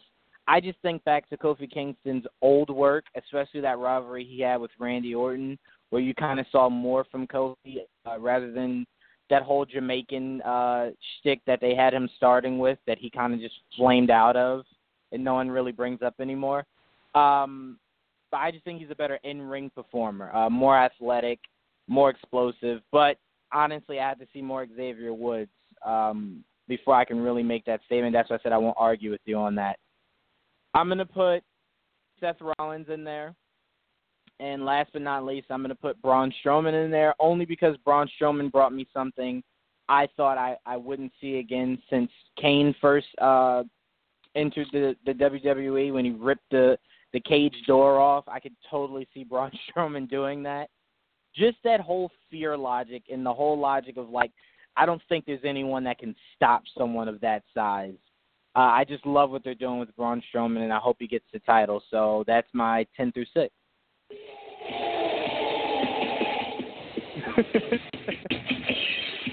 uh, Chris, give me your 10 through 6, huh?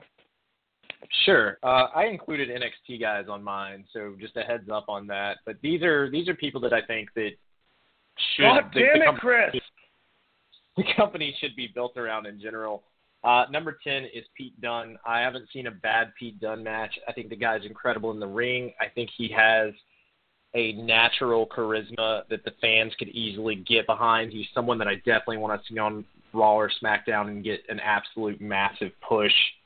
Um, I, I Tyler Bates was on my honorable mentions, um, but uh, Pete Dunne, I think he's he's the real UK star, and I think if they want to have someone represent the UK, he's the perfect one for it. Uh, everything about the way he wrestles and the way he carries himself as a performer, I think he could be something incredible. Uh, number nine, I have Finn Balor. The only reason that he's as low on my list as he is is because he hasn't. I don't think that we've seen the full extent of Finn Balor yet, and I'm not ready to jump off the the ledge of the Finn Balor train and put him way high up on my list. So I, I got him at nine. Uh, Roman Reigns, I have it as eight. He's a uh, he.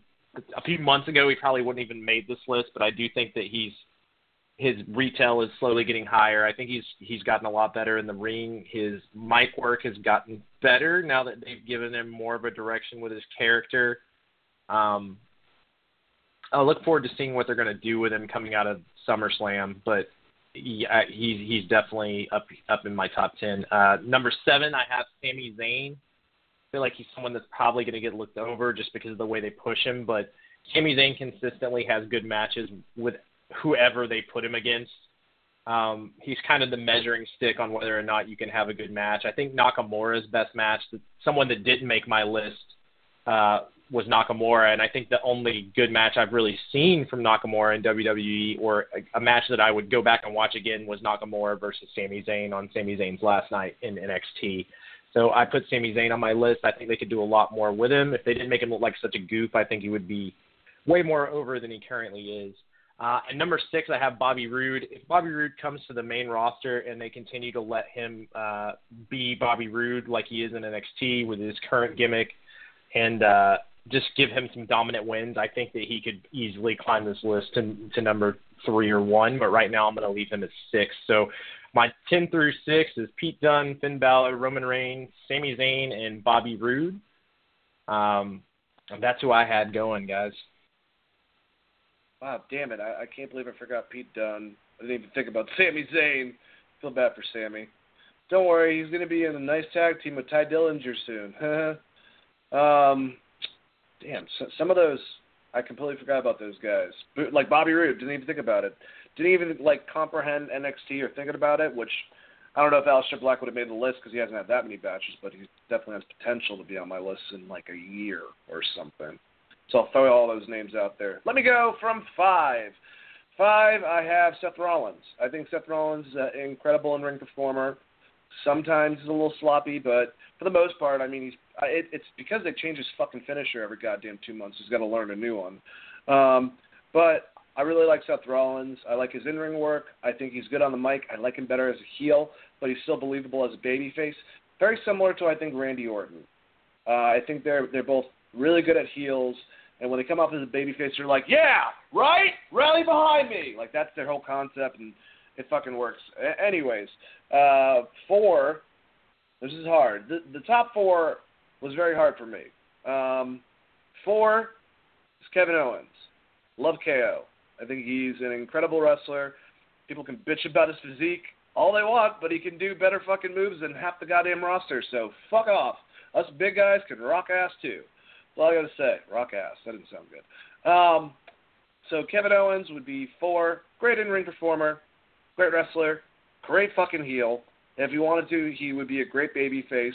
He'd be he'd be over like Stone Cold basically, and he's an incredible heel. Like just a complete dick, and you believe everything. Just just I I, I really do like Kevin Owens. Three, another heel. Don't worry, I got babyface for the top two. Uh, Neville. Neville, I always thought was a spectacle wrestler. Um, basically, one of those cruiserweights, kind of like a uh, luchador, if you will, for most cases. Someone come out, do some incredible shit, and that would be it.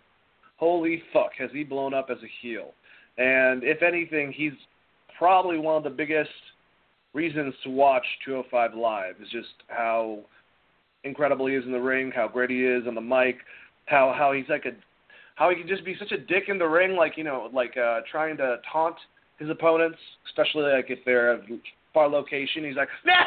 like he looks like an evil fucking troll. Love Neville. Two.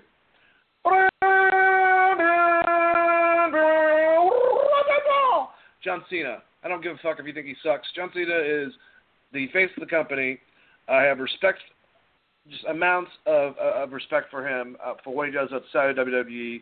Um, he's actually a, he's turned into a pretty damn good actor. He's one of the best guys with mic skills. Weird. Um, he's one of the best wrestlers in the ring. You can say he has six moves from Doom. I've seen him do some pretty fucking awesome stuff. Him and AJ Styles was the closest WWE got, and it wasn't it wasn't that close at all. But I'm just saying, was there Okada Omega? The the couple times those guys got in the ring together was pretty fucking magical. And speaking of AJ Styles, AJ Styles is my number one. His his mic skills definitely take him out a notch, but the fact that he is the best in ring performer just I think stabilized him as my favorite wrestler to watch now. The reaction he gets from the crowd, he's a damn good heel. He's a, always been a good fucking wrestler, um, and I, I I love AJ Styles. I, I just do. I, he just has that charisma that I'm always going to flock to. The fact that I'd met him in real life and served him at Ruby Tuesday at the Mall of Georgia, and he was a really nice guy. Maybe has a little bit to do with it, and I wasn't even in wrestling back then. But I love AJ Styles. So that would be my top 10. Just want to go over before I pass to Juwan. 10, Chris Jericho. 9, Shinsuke Nakamura. 8, Xavier Woods. 7, Samoa Joe. 6, Finn Balor. 5, Seth Rollins. 4, Kevin Owens. 3, Neville. 2, John Cena. And number 1, AJ Styles. They don't want none. Uh, anyways, uh, Juwan, what is your top 5, sir? Um, I'm going to start off with Samoa Joe Just love what I've been seeing from Samoa Joe since he's actually been getting an actual push. Um, number four is John Cena. He's just always going to be on the list. He's just one of those guys who's just always going to be on the list. Uh, I'm trying to think who after that. I'm actually going to put Dean Ambrose on my list. He still does. I still get entertained watching him. Uh, his in-ring work could be better, but I definitely do enjoy watching Dean Ambrose. I really think that he he, he always gave me like this Mick Foley vibe. Um, so I just I, I love watching Dean Ambrose. I need him to get out of this Miz feud that he's in because that's kind of making him stale. Uh, but I like I said, I do enjoy Dean Ambrose.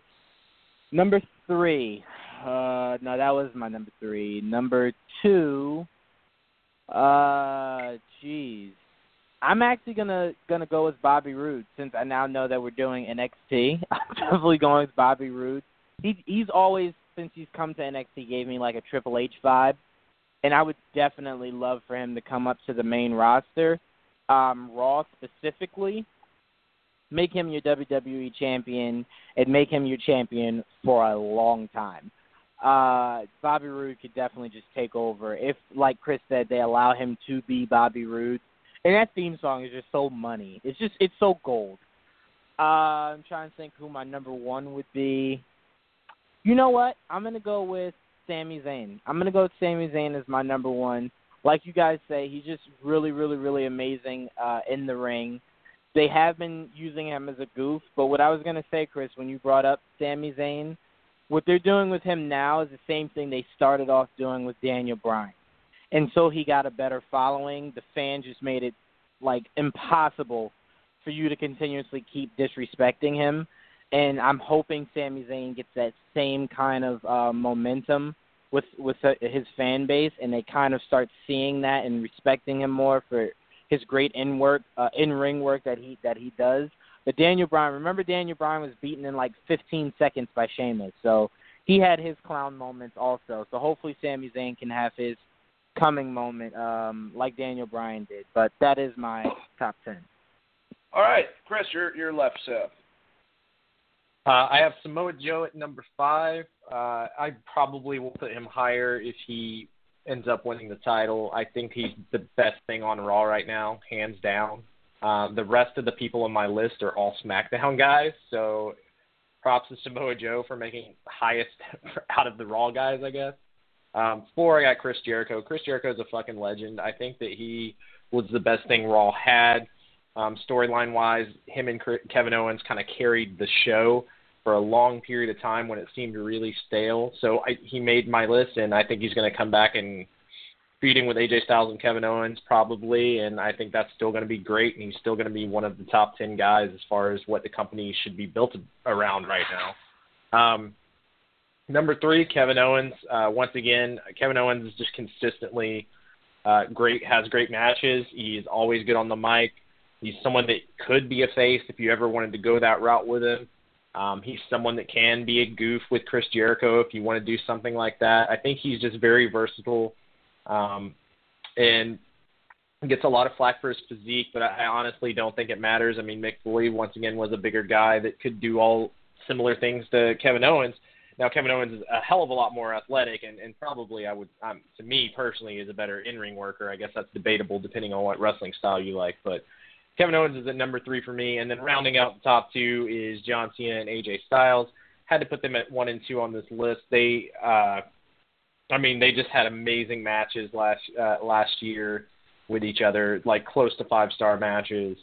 And John Cena has always been the face. I mean, he's the measuring stick. So for me to put AJ stick uh, AJ Styles above him on this list is, is saying a lot about what AJ Styles has been able to do with what they've given him thus far, which is just continuously turn out not only good TV matches but great pay per view matches. Um, and once again, AJ Styles is from Gainesville, Georgia, so I'm always going to try to put him close to the top of the list, if not the very top, because he's from my hometown. So uh, that's my list. Uh, 10 through 1, I got Pete Dunne at 10, Finn Balor at 9, Roman Reigns at 8, Sami Zayn at 7, Bobby Roode at 6, Samoa Joe at 5, Chris Jericho at 4, Kevin Owens at 3, John Cena at 2. Number 1 uh, had AJ Styles, and then – uh, honorable mention, I had Asuka and Charlotte just because I really wanted to put a female on this list, but I almost feel like we need to do like a oh. separate top five or something for them. But uh, yeah, that was my list. Yeah, we're definitely gonna have to do a separate list now because I feel like a dick because I didn't even think about it. Whoopsie. Yeah, but uh, I do love uh, women's wrestling, so we'll definitely do a uh, top ten uh, for modern era. That, that shouldn't be that hard. It's definitely ten females I can think of that are badasses. I love how we both had uh, AJ Styles and John Cena, Chris. I mean, you know, it's like the Hulk Hogan of this generation and the fucking Shawn Michaels. You would have thought that would have worked in the ring with the two of them, but um, instead Shawn was pissed off and did a lot of cartoon things, and Hulk was being a dick. What do you expect? Egos. Anyways, let's talk about. Oh my God, we're actually about to go into battleground. Do we, do we really Oh, have to do this? oh God! All right, you know what? I'm gonna list. I'm gonna list the matches, and in this, in the actually, it'll go me, Chris, and then Jawan. We're just gonna fucking break down just everything that was wrong with that fucking pay per view. And if you liked it, you know, just say what what you gotta say. But besides that tag team at the beginning, and for the most part, the match itself with AJ Styles and Kevin Owens, that was garbage. Uh, so let me let, let me let me list these matches, guys, for you. Hold on, hold on one second. All right, all right. So we got Aiden English beating Tye Dillinger for the kickoff, which is amazing because that means they're really trying to bury the ten man. I mean, he's got to go down a couple notches at some point because he's losing to Aiden English. Uh, SmackDown Tag Team Championship match, probably the match tonight. New Day defeating the Usos. Great match, back and forth. Did not see the New Day winning. A lot of fun. Uh, that'll lead to another great match at SummerSlam. Then Shinsuke and Baron Corbin. Just what the fuck are with these endings? Are you kidding me? What the fuck? DQs like ugh, running away from the ring, and you know, Road Dogg's wondering why people are getting pissed off, and he's getting all defensive on on fucking Twitter. If that was a story, he's getting really mad and, and just like blocking people now, which he can do whatever the hell he wants. Elimination match between the women's if you're having an elimination match, what the fuck's the point of having all the pins back to back to back to back right at the end? Shouldn't you just have a one pin then at that point? What was the point of that exactly? And why the fuck is Lana wrestling? All right, U.S. Championship match. Kevin Owens. I think I think that was actually an accident. That's the reason why the title went back tonight. Is because that ending was so fucking confusing. Hell of a lot more confusing than when uh, AJ got his foot stuck in the uh, the announce table. Flag match was just diarrhea. Worst match of the fucking night. Just just stupid. Love the convenient tables. I'm just getting. I understand that you're supposed to like suspend disbelief, but for Christ's sake, this is ridiculous. And thank God America won because then someone probably would have like you know I don't know shot a uh, a deer or or something. A deer would have died. Yep. Sami Zayn defeated Mark Kanellis. He better have. It was a SmackDown match. Stupid. Punjabi Prison. No one could see a goddamn thing. This match was awful. The only thing cool about it was Great Khali coming out the last minute until you realized it was a Great Khali. So now I'll pass it to you, Christopher. Uh, based on the matches I just told you, how, how much did you love this Battleground pay per view? This pay per view was the worst one I've seen this year, and that's saying a lot because the last one, uh, Great Balls of Fire, wasn't that great either. Um, but there was better matches on it. Uh, right off the bat, I'm going to say the tag match was the the match of the night easily. I think the Usos and the New Day just work great together, and without the bullshit finish from the last pay per view SmackDown had, that was also a great match. So I kind of wasn't surprised that it was as good a match as it was, but um, it was a re- it's a really good match, very entertaining. Those guys have had a great program. I hope that it's not ending right yet. I kind of want to see more, but um, yeah, I, I, I look forward to, to that, and I also look forward to Breezango possibly getting shuffled into this at some point as well. Um, the flag match I thought was okay. Uh, I I think it was weird. They didn't really do a good job to me of explaining how you won the flag match. I thought you just had to pull the flag down, not take it all the way up the stage. So it it ended up being a really slow match. Uh, the Punjabi prison match was a really, really long match that was absolutely terrible to watch on TV. You couldn't really see anything. Um, the finish with Khali or whatever, I wasn't really into. Um, Orton and Mahal, they just, to me, they don't have great in-ring chemistry at all. And the concept of the match seemed really dumb to me because the entire reason Mahal is the champion is because he's cheated with the with the Bollywood boys to to hold on to that title. So the fact that he would even book himself in this kind of match seemed dumb. Uh, so I hated everything about it. Uh, the number one contenders match, I thought it was fine for the women's title. It wasn't anything great, but it, at least we got a decent finish out of it, so I, I'm okay with that. Nakamura versus Baron Corbin, it was a terrible finish, and it wasn't a very good match. Um, they, Nakamura and Baron Corbin, I don't I don't know that those two can work very well together in the ring from what I've seen thus far. So kind of glad that they're possibly getting getting rid of this or ending this feud to put him against uh, John Cena. So I'm looking forward to that. But this match was awful. Uh, AJ Styles versus Kevin Owens. I thought it was a really good match. I think the reason they put I mean, I, I don't know if it was an accident or what. I've heard both. I think they they switched it maybe just to have Kevin Owens have the title for when Chris Jericho showed up to re-kick that feud, and then put the title back on AJ Styles so that he can start a feud with someone else.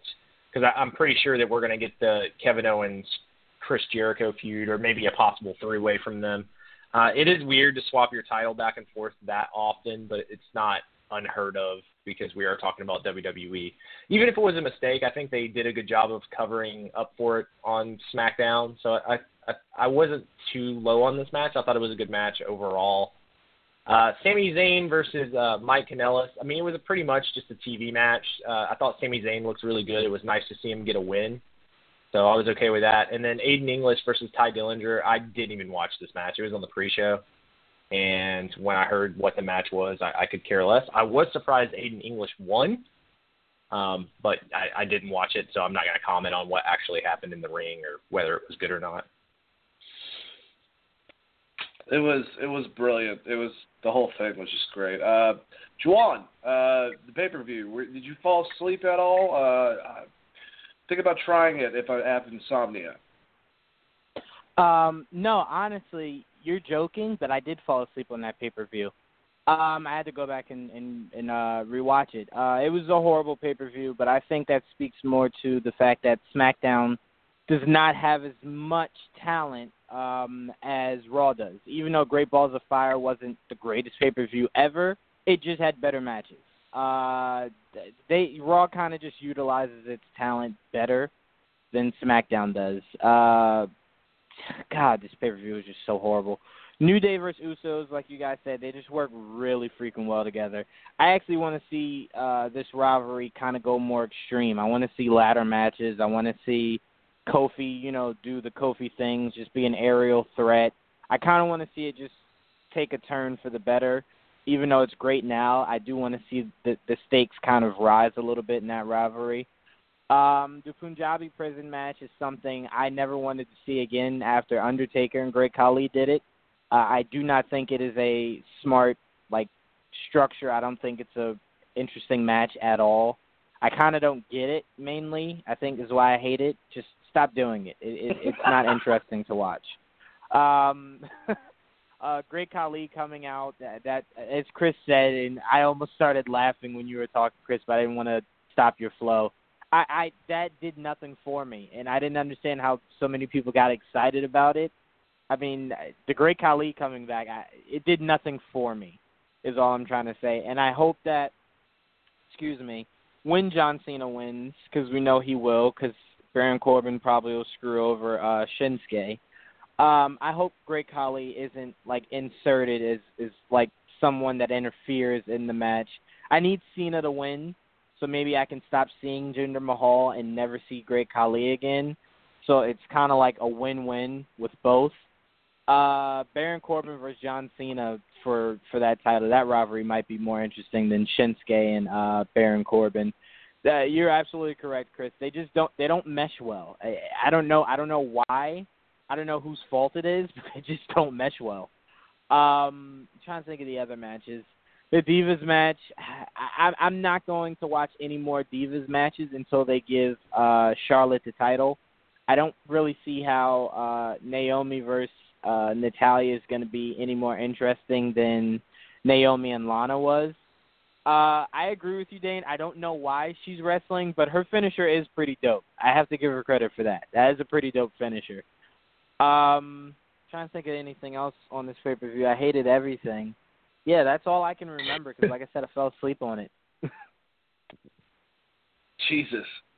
Well, all right. Well, let's let's move on. Um, look, this is this is gonna be a little more well, not rapid fire, but I'm gonna ask you guys stuff based on what happened on Raw and SmackDown. Okay. So, how are we liking? Which I think I called the four-way big man fucking brawl between Braun Strowman, Roman Reigns, Samoa Joe, and Brock Lesnar for the title at SummerSlam. I'm really fucking excited about it. I know it's it's kind of silly, but it's like a bunch of monsters fighting and stuff. Jawan, how do you feel? Um, I love it, and you did call it, and people need to start giving you credit for it. You did call it. Uh, I want to say maybe a month, month and a half ago. Uh, this match will be more interesting to me uh, if two things happen. If it becomes an elimination match, um, yeah. so we don't really have to worry about um, like a screw job or something like that as far as someone winning um, or, or losing rather. And also if the title actually changes hands. That is the only those are the only two ways this match will actually be interesting for me. I'm not saying it won't be good, but as far as it as far as me going, damn, that was everything I was hoping it would be. A title has to change hands, and elimination style I think will work best for that match. Mainly so it's not just like because it, it, already seems too convoluted. It's just too many damn big guys. So as far as rather you know Braun Strowman just wrecking everything, it, it's not going to be that different than what you imagine it being. So just make an elimination. Strowman beating Lesnar for the title. That's what I want. See, I like that concept too because if you have Braun Strowman in there and it's elimination, he loses somehow, and then he just beats the shit out of all of them before he leaves. I want either Braun or freaking Samoa Joe to win, but I expect Brock to lose the title because I think he's going to be going off to training for UFC. I'm pretty sure that rumor is becoming more and more clear. Uh, Chris, how do you feel about this throwaway at SummerSlam? I, I think it's going to be a, a good match. Um, I really hope they put the title on Samoa Joe. I think this is a good way to do it without making Roman look weak or Braun look weak, with having maybe Braun and Roman taking each other out. That's assu- that's what I'm assuming is going to happen. Is either the title's going to go to Joe or it's going to stay on Brock. Hopefully, like Jawan says, it's a lot more interesting if there is a title change. Um, worst case scenario, the only thing that would really make me dislike the match is if Roman gets a pin clean over Samoa Joe as opposed to Brock, or if you know if something like that happens where it makes Samoa yeah. Joe look weak. I think he's the best thing on Raw. Other than that, I'm looking forward to it. I think it's going to be a real fun match. No, that would really fucking piss me off. You're you're absolutely right. Like if Braun does it, I'm not so mad about it, but yeah, that wouldn't that wouldn't be cool. And if it if it is an elimination, we have to deal with that reality. I hope it's a long, fun match, and none of the guys are going down, and that's why they can extend it and make it a long match. But then again, Brock's in it, so maybe he's going to want like a 10 minute match, 10 minute window. No. All right. Are we looking forward, or has it lost its appeal between Finn Balor having a program finally with Bray Wyatt? They'll probably go with him becoming the Demon at SummerSlam. How do you feel about that, Chris? I think it's a good time to do it. Um, it gives both of those guys something to do, and I don't think this will be the last time you see them and I wouldn't even be surprised if we don't get the demon at SummerSlam if they save it for down the road for some reason. But uh, I I am intrigued by it, and the entire thing for this feud for me was how's it going to play out, and is it going to turn into a Randy Orton Bray Wyatt situation? Because if it turns into that, then I'm totally fucking done. I don't want anything to do with it because that shit was awful. But if it turns into a natural wrestling feud and it's just Bray Wyatt versus the Demon, then I'm all for it. Um, I think it could be really good. I think it'll be a lot of fun, but I hope it's just a wrestling match and not a bunch of Bray Wyatt gimmicks. I completely agree with you, and there better not be some fucking LED shot on the ring at some point. None of that bullshit. It should be those two badasses, basically kind of like a modern what we never got with like a Sting versus Undertaker. Like I want to see the Demon versus Bray Wyatt, the Eater of Worlds. Uh, do you feel the same way, John? Absolutely, and honestly, the biggest thing I want to come from uh, their match is to launch both into uh, possible future title picture. Like I need SummerSlam to start to be the end of most of these these annoying ass feuds on Raw. I need SummerSlam to be the last time Miz and Dean Ambrose fight for the title ever like ever. I don't even want to see it again in like next year. Stop that shit. It, it's really fucking annoying. Have the Miz, um, you know, have you know, have the Miz retain if if the Miz is fighting Ambrose for the title at SummerSlam. I'd love to see Finn Balor versus the Miz uh, for the Intercontinental title. Um, for Finn Balor to take that title uh, and just really rule that mid card. uh, maybe have since Lesnar's leaving, which I hope what you were saying, Dane, is completely 100% true, and Brock is gone. Um, enter Bray Wyatt into that that monster, uh, you know, feud that they have with Samoa Yes. Joe, Braun Strowman, and, and Roman Reigns. Insert Bray Wyatt into that. That'd be that'd be amazing. Um, you know, like I said, I just want to see these two um, after this feud launch into better things for both of them. And I think Wyatt entering something with Strowman, Samoa Joe, and Roman, and Finn Balor entering into that mid card intercontinental uh, championship race. I think those would be perfect for both of those two. And the Demon versus uh, Bray Wyatt would be perfect for SummerSlam. Yeah, uh, good booking for sure. Um, definitely with Bray Wyatt. Uh, if if if the the Wyatt family gets back together, I don't think Braun Strowman personally will be a part of that. I think it'll be Rowan, him, and Harper. Which I feel bad for Harper because he had so much momentum, but uh, maybe maybe they can do this again at some point if all these rumors are true. Let's go to uh, a couple more things about Raw that I want to talk to you guys about. Bayley defeated Sasha. Great match, by the way. And they're, I thought that Bayley was going to get buried, and it seems like she's getting a push. Uh, do you see her beating Alexa Bliss and becoming the women's championship, Chris? No, and I honestly don't care because it involves Sasha and Bayley feuding again, and they're never going to turn Sasha heel, so I've stopped giving a shit. So Alexa will retain. I I don't blame you on that. Um, I was actually expecting Sasha to go against Alexis and get the title finally, but I like the fact that they're not putting Bayley in a shithole completely. And at least I, I get what you're saying, but at least Banks and uh, you know her have a uh, good match. But uh, yeah, it's it's just like the Miz and fucking Dean Ambrose. I'm done with it. Joanne, Yeah, how do you I mean the thing is, is they but they've killed Bayley's push so hard at this point, it doesn't fucking matter. Like it's irrelevant that she had a good match against Sasha and got a win. Like the crowd's so dead for her now that it just it doesn't matter. It's true. Uh, maybe if she beats Alexis, then that will be. I I, have, I don't really care. Uh, jo- Joanne, how, how do you feel? Are, are you looking forward to Bayley? Um, I'm more tired of uh, Bayley. No, I, I I won't say that. I won't disrespect Bayley that much. Um, yeah, no, I, I agree. I could care less. Uh, she's not gonna win, and I kind of need them to start blossoming new feuds rather than me seeing Bayley or Sasha Banks be in the title picture again and again and again and again and again. Uh, I I completely agree with Chris. Um, I think the best thing for Sasha would be to become a heel. Only issue is your champion is heel, and they're not going to do heel versus heel. So we're gonna have to wait for either Alexa Bliss to drop the title or Alexa Bliss to go face, and then you make Sasha heel, which I don't think will ever happen. I love Alexa Bliss as a heel way too much. Um, so I completely agree with you guys. I, Bayley is kind of at like that point where it does not matter what she does, no one really cares. And change your goddamn finisher, right. Bayley. Yep, Bayley to Bailey is kind of dumb. All right, well we got some. Uh, we'll we'll do a couple rapid fire. Basically, yes, and if you want to talk a little bit into it, go for it. All right. The thing I got from the Hardy Boys and the Revival, I don't really give a shit about that. They'll have great matches.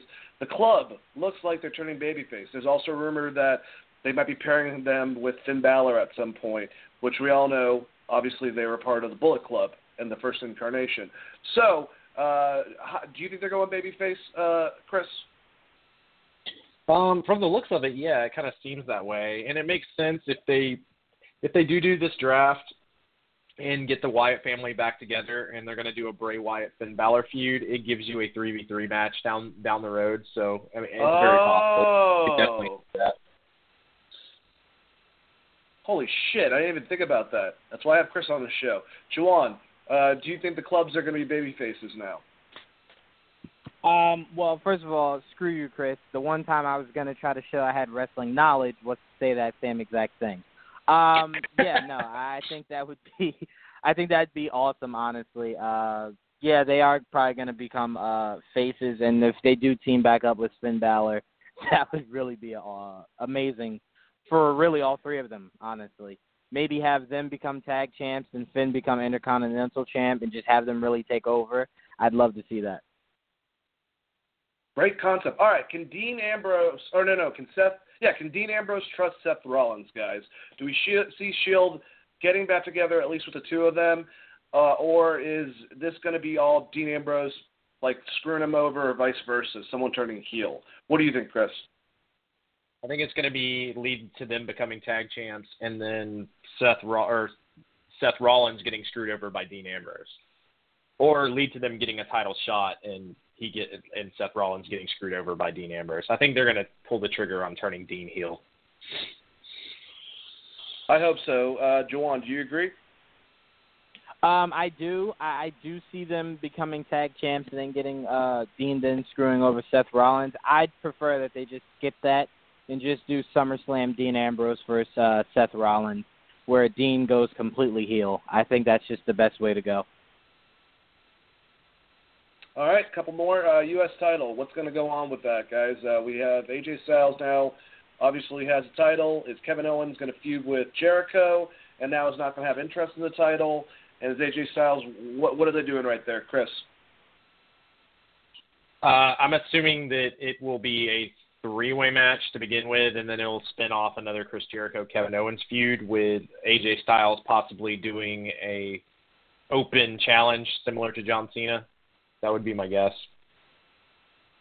That's exactly what I could see happening. Uh, Juwan. Yeah, I mean, I, I think the best. I, I think when Jericho came back, his uh, focus wasn't necessarily the U.S. title. It was just getting revenge on Owens, who happened to be the U.S. champion. Um, but I'm hoping we get a AJ Styles Chris Jericho one-on-one uh, match for the U.S. title. I think I, I'm more excited for that aspect uh, than anything else. All right, um, Jinder Mahal and John Cena. I'm assuming myself personally, they fight. Either one of them wins. Maybe John Cena just to get another notch, and then Baron Corbin comes out, cashes in his money in the bank, and takes out the other person, gets the title. Uh, it, would probably make more sense, I guess, with Jinder Mahal because he would just straight lose the title and it would just go to Baron Corbin. Maybe they don't want to give John Cena the record that this soon. But what do you think, Chris? Uh, I think they're going to save that 17 to Wrestle for WrestleMania. I could be wrong, but I, that feels like a WrestleMania moment kind of thing. Um, it could just end up with Jinder retaining over John Cena and then building that for a while. I, I can actually see Jinder actually retaining the title at SummerSlam. I could definitely see that myself. Uh, what about you, Juwan? Uh, no, I completely agree with Chris. I see that. I could see that happening, but I do hope Cena wins, Corbin screws him over.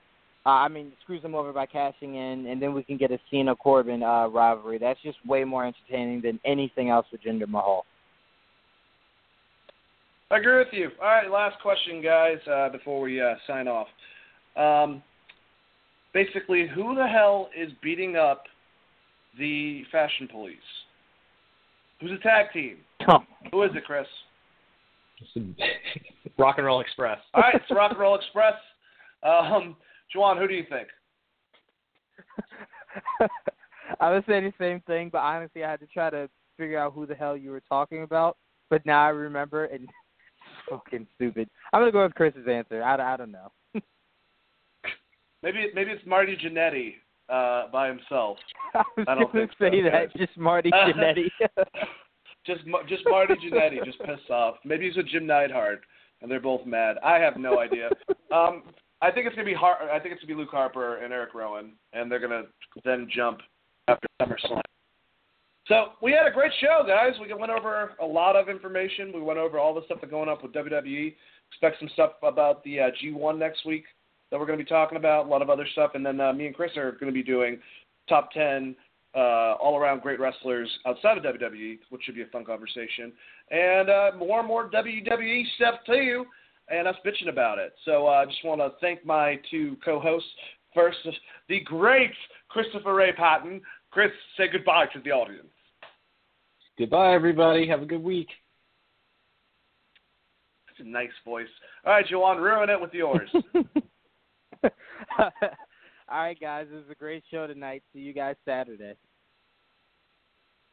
All right. Well, Damn this is where I play music in the background, and then we, I sign off. Oh wait, wait, that's not it. That's not it. Oh my God, that's such a loud music. All right, this is much better.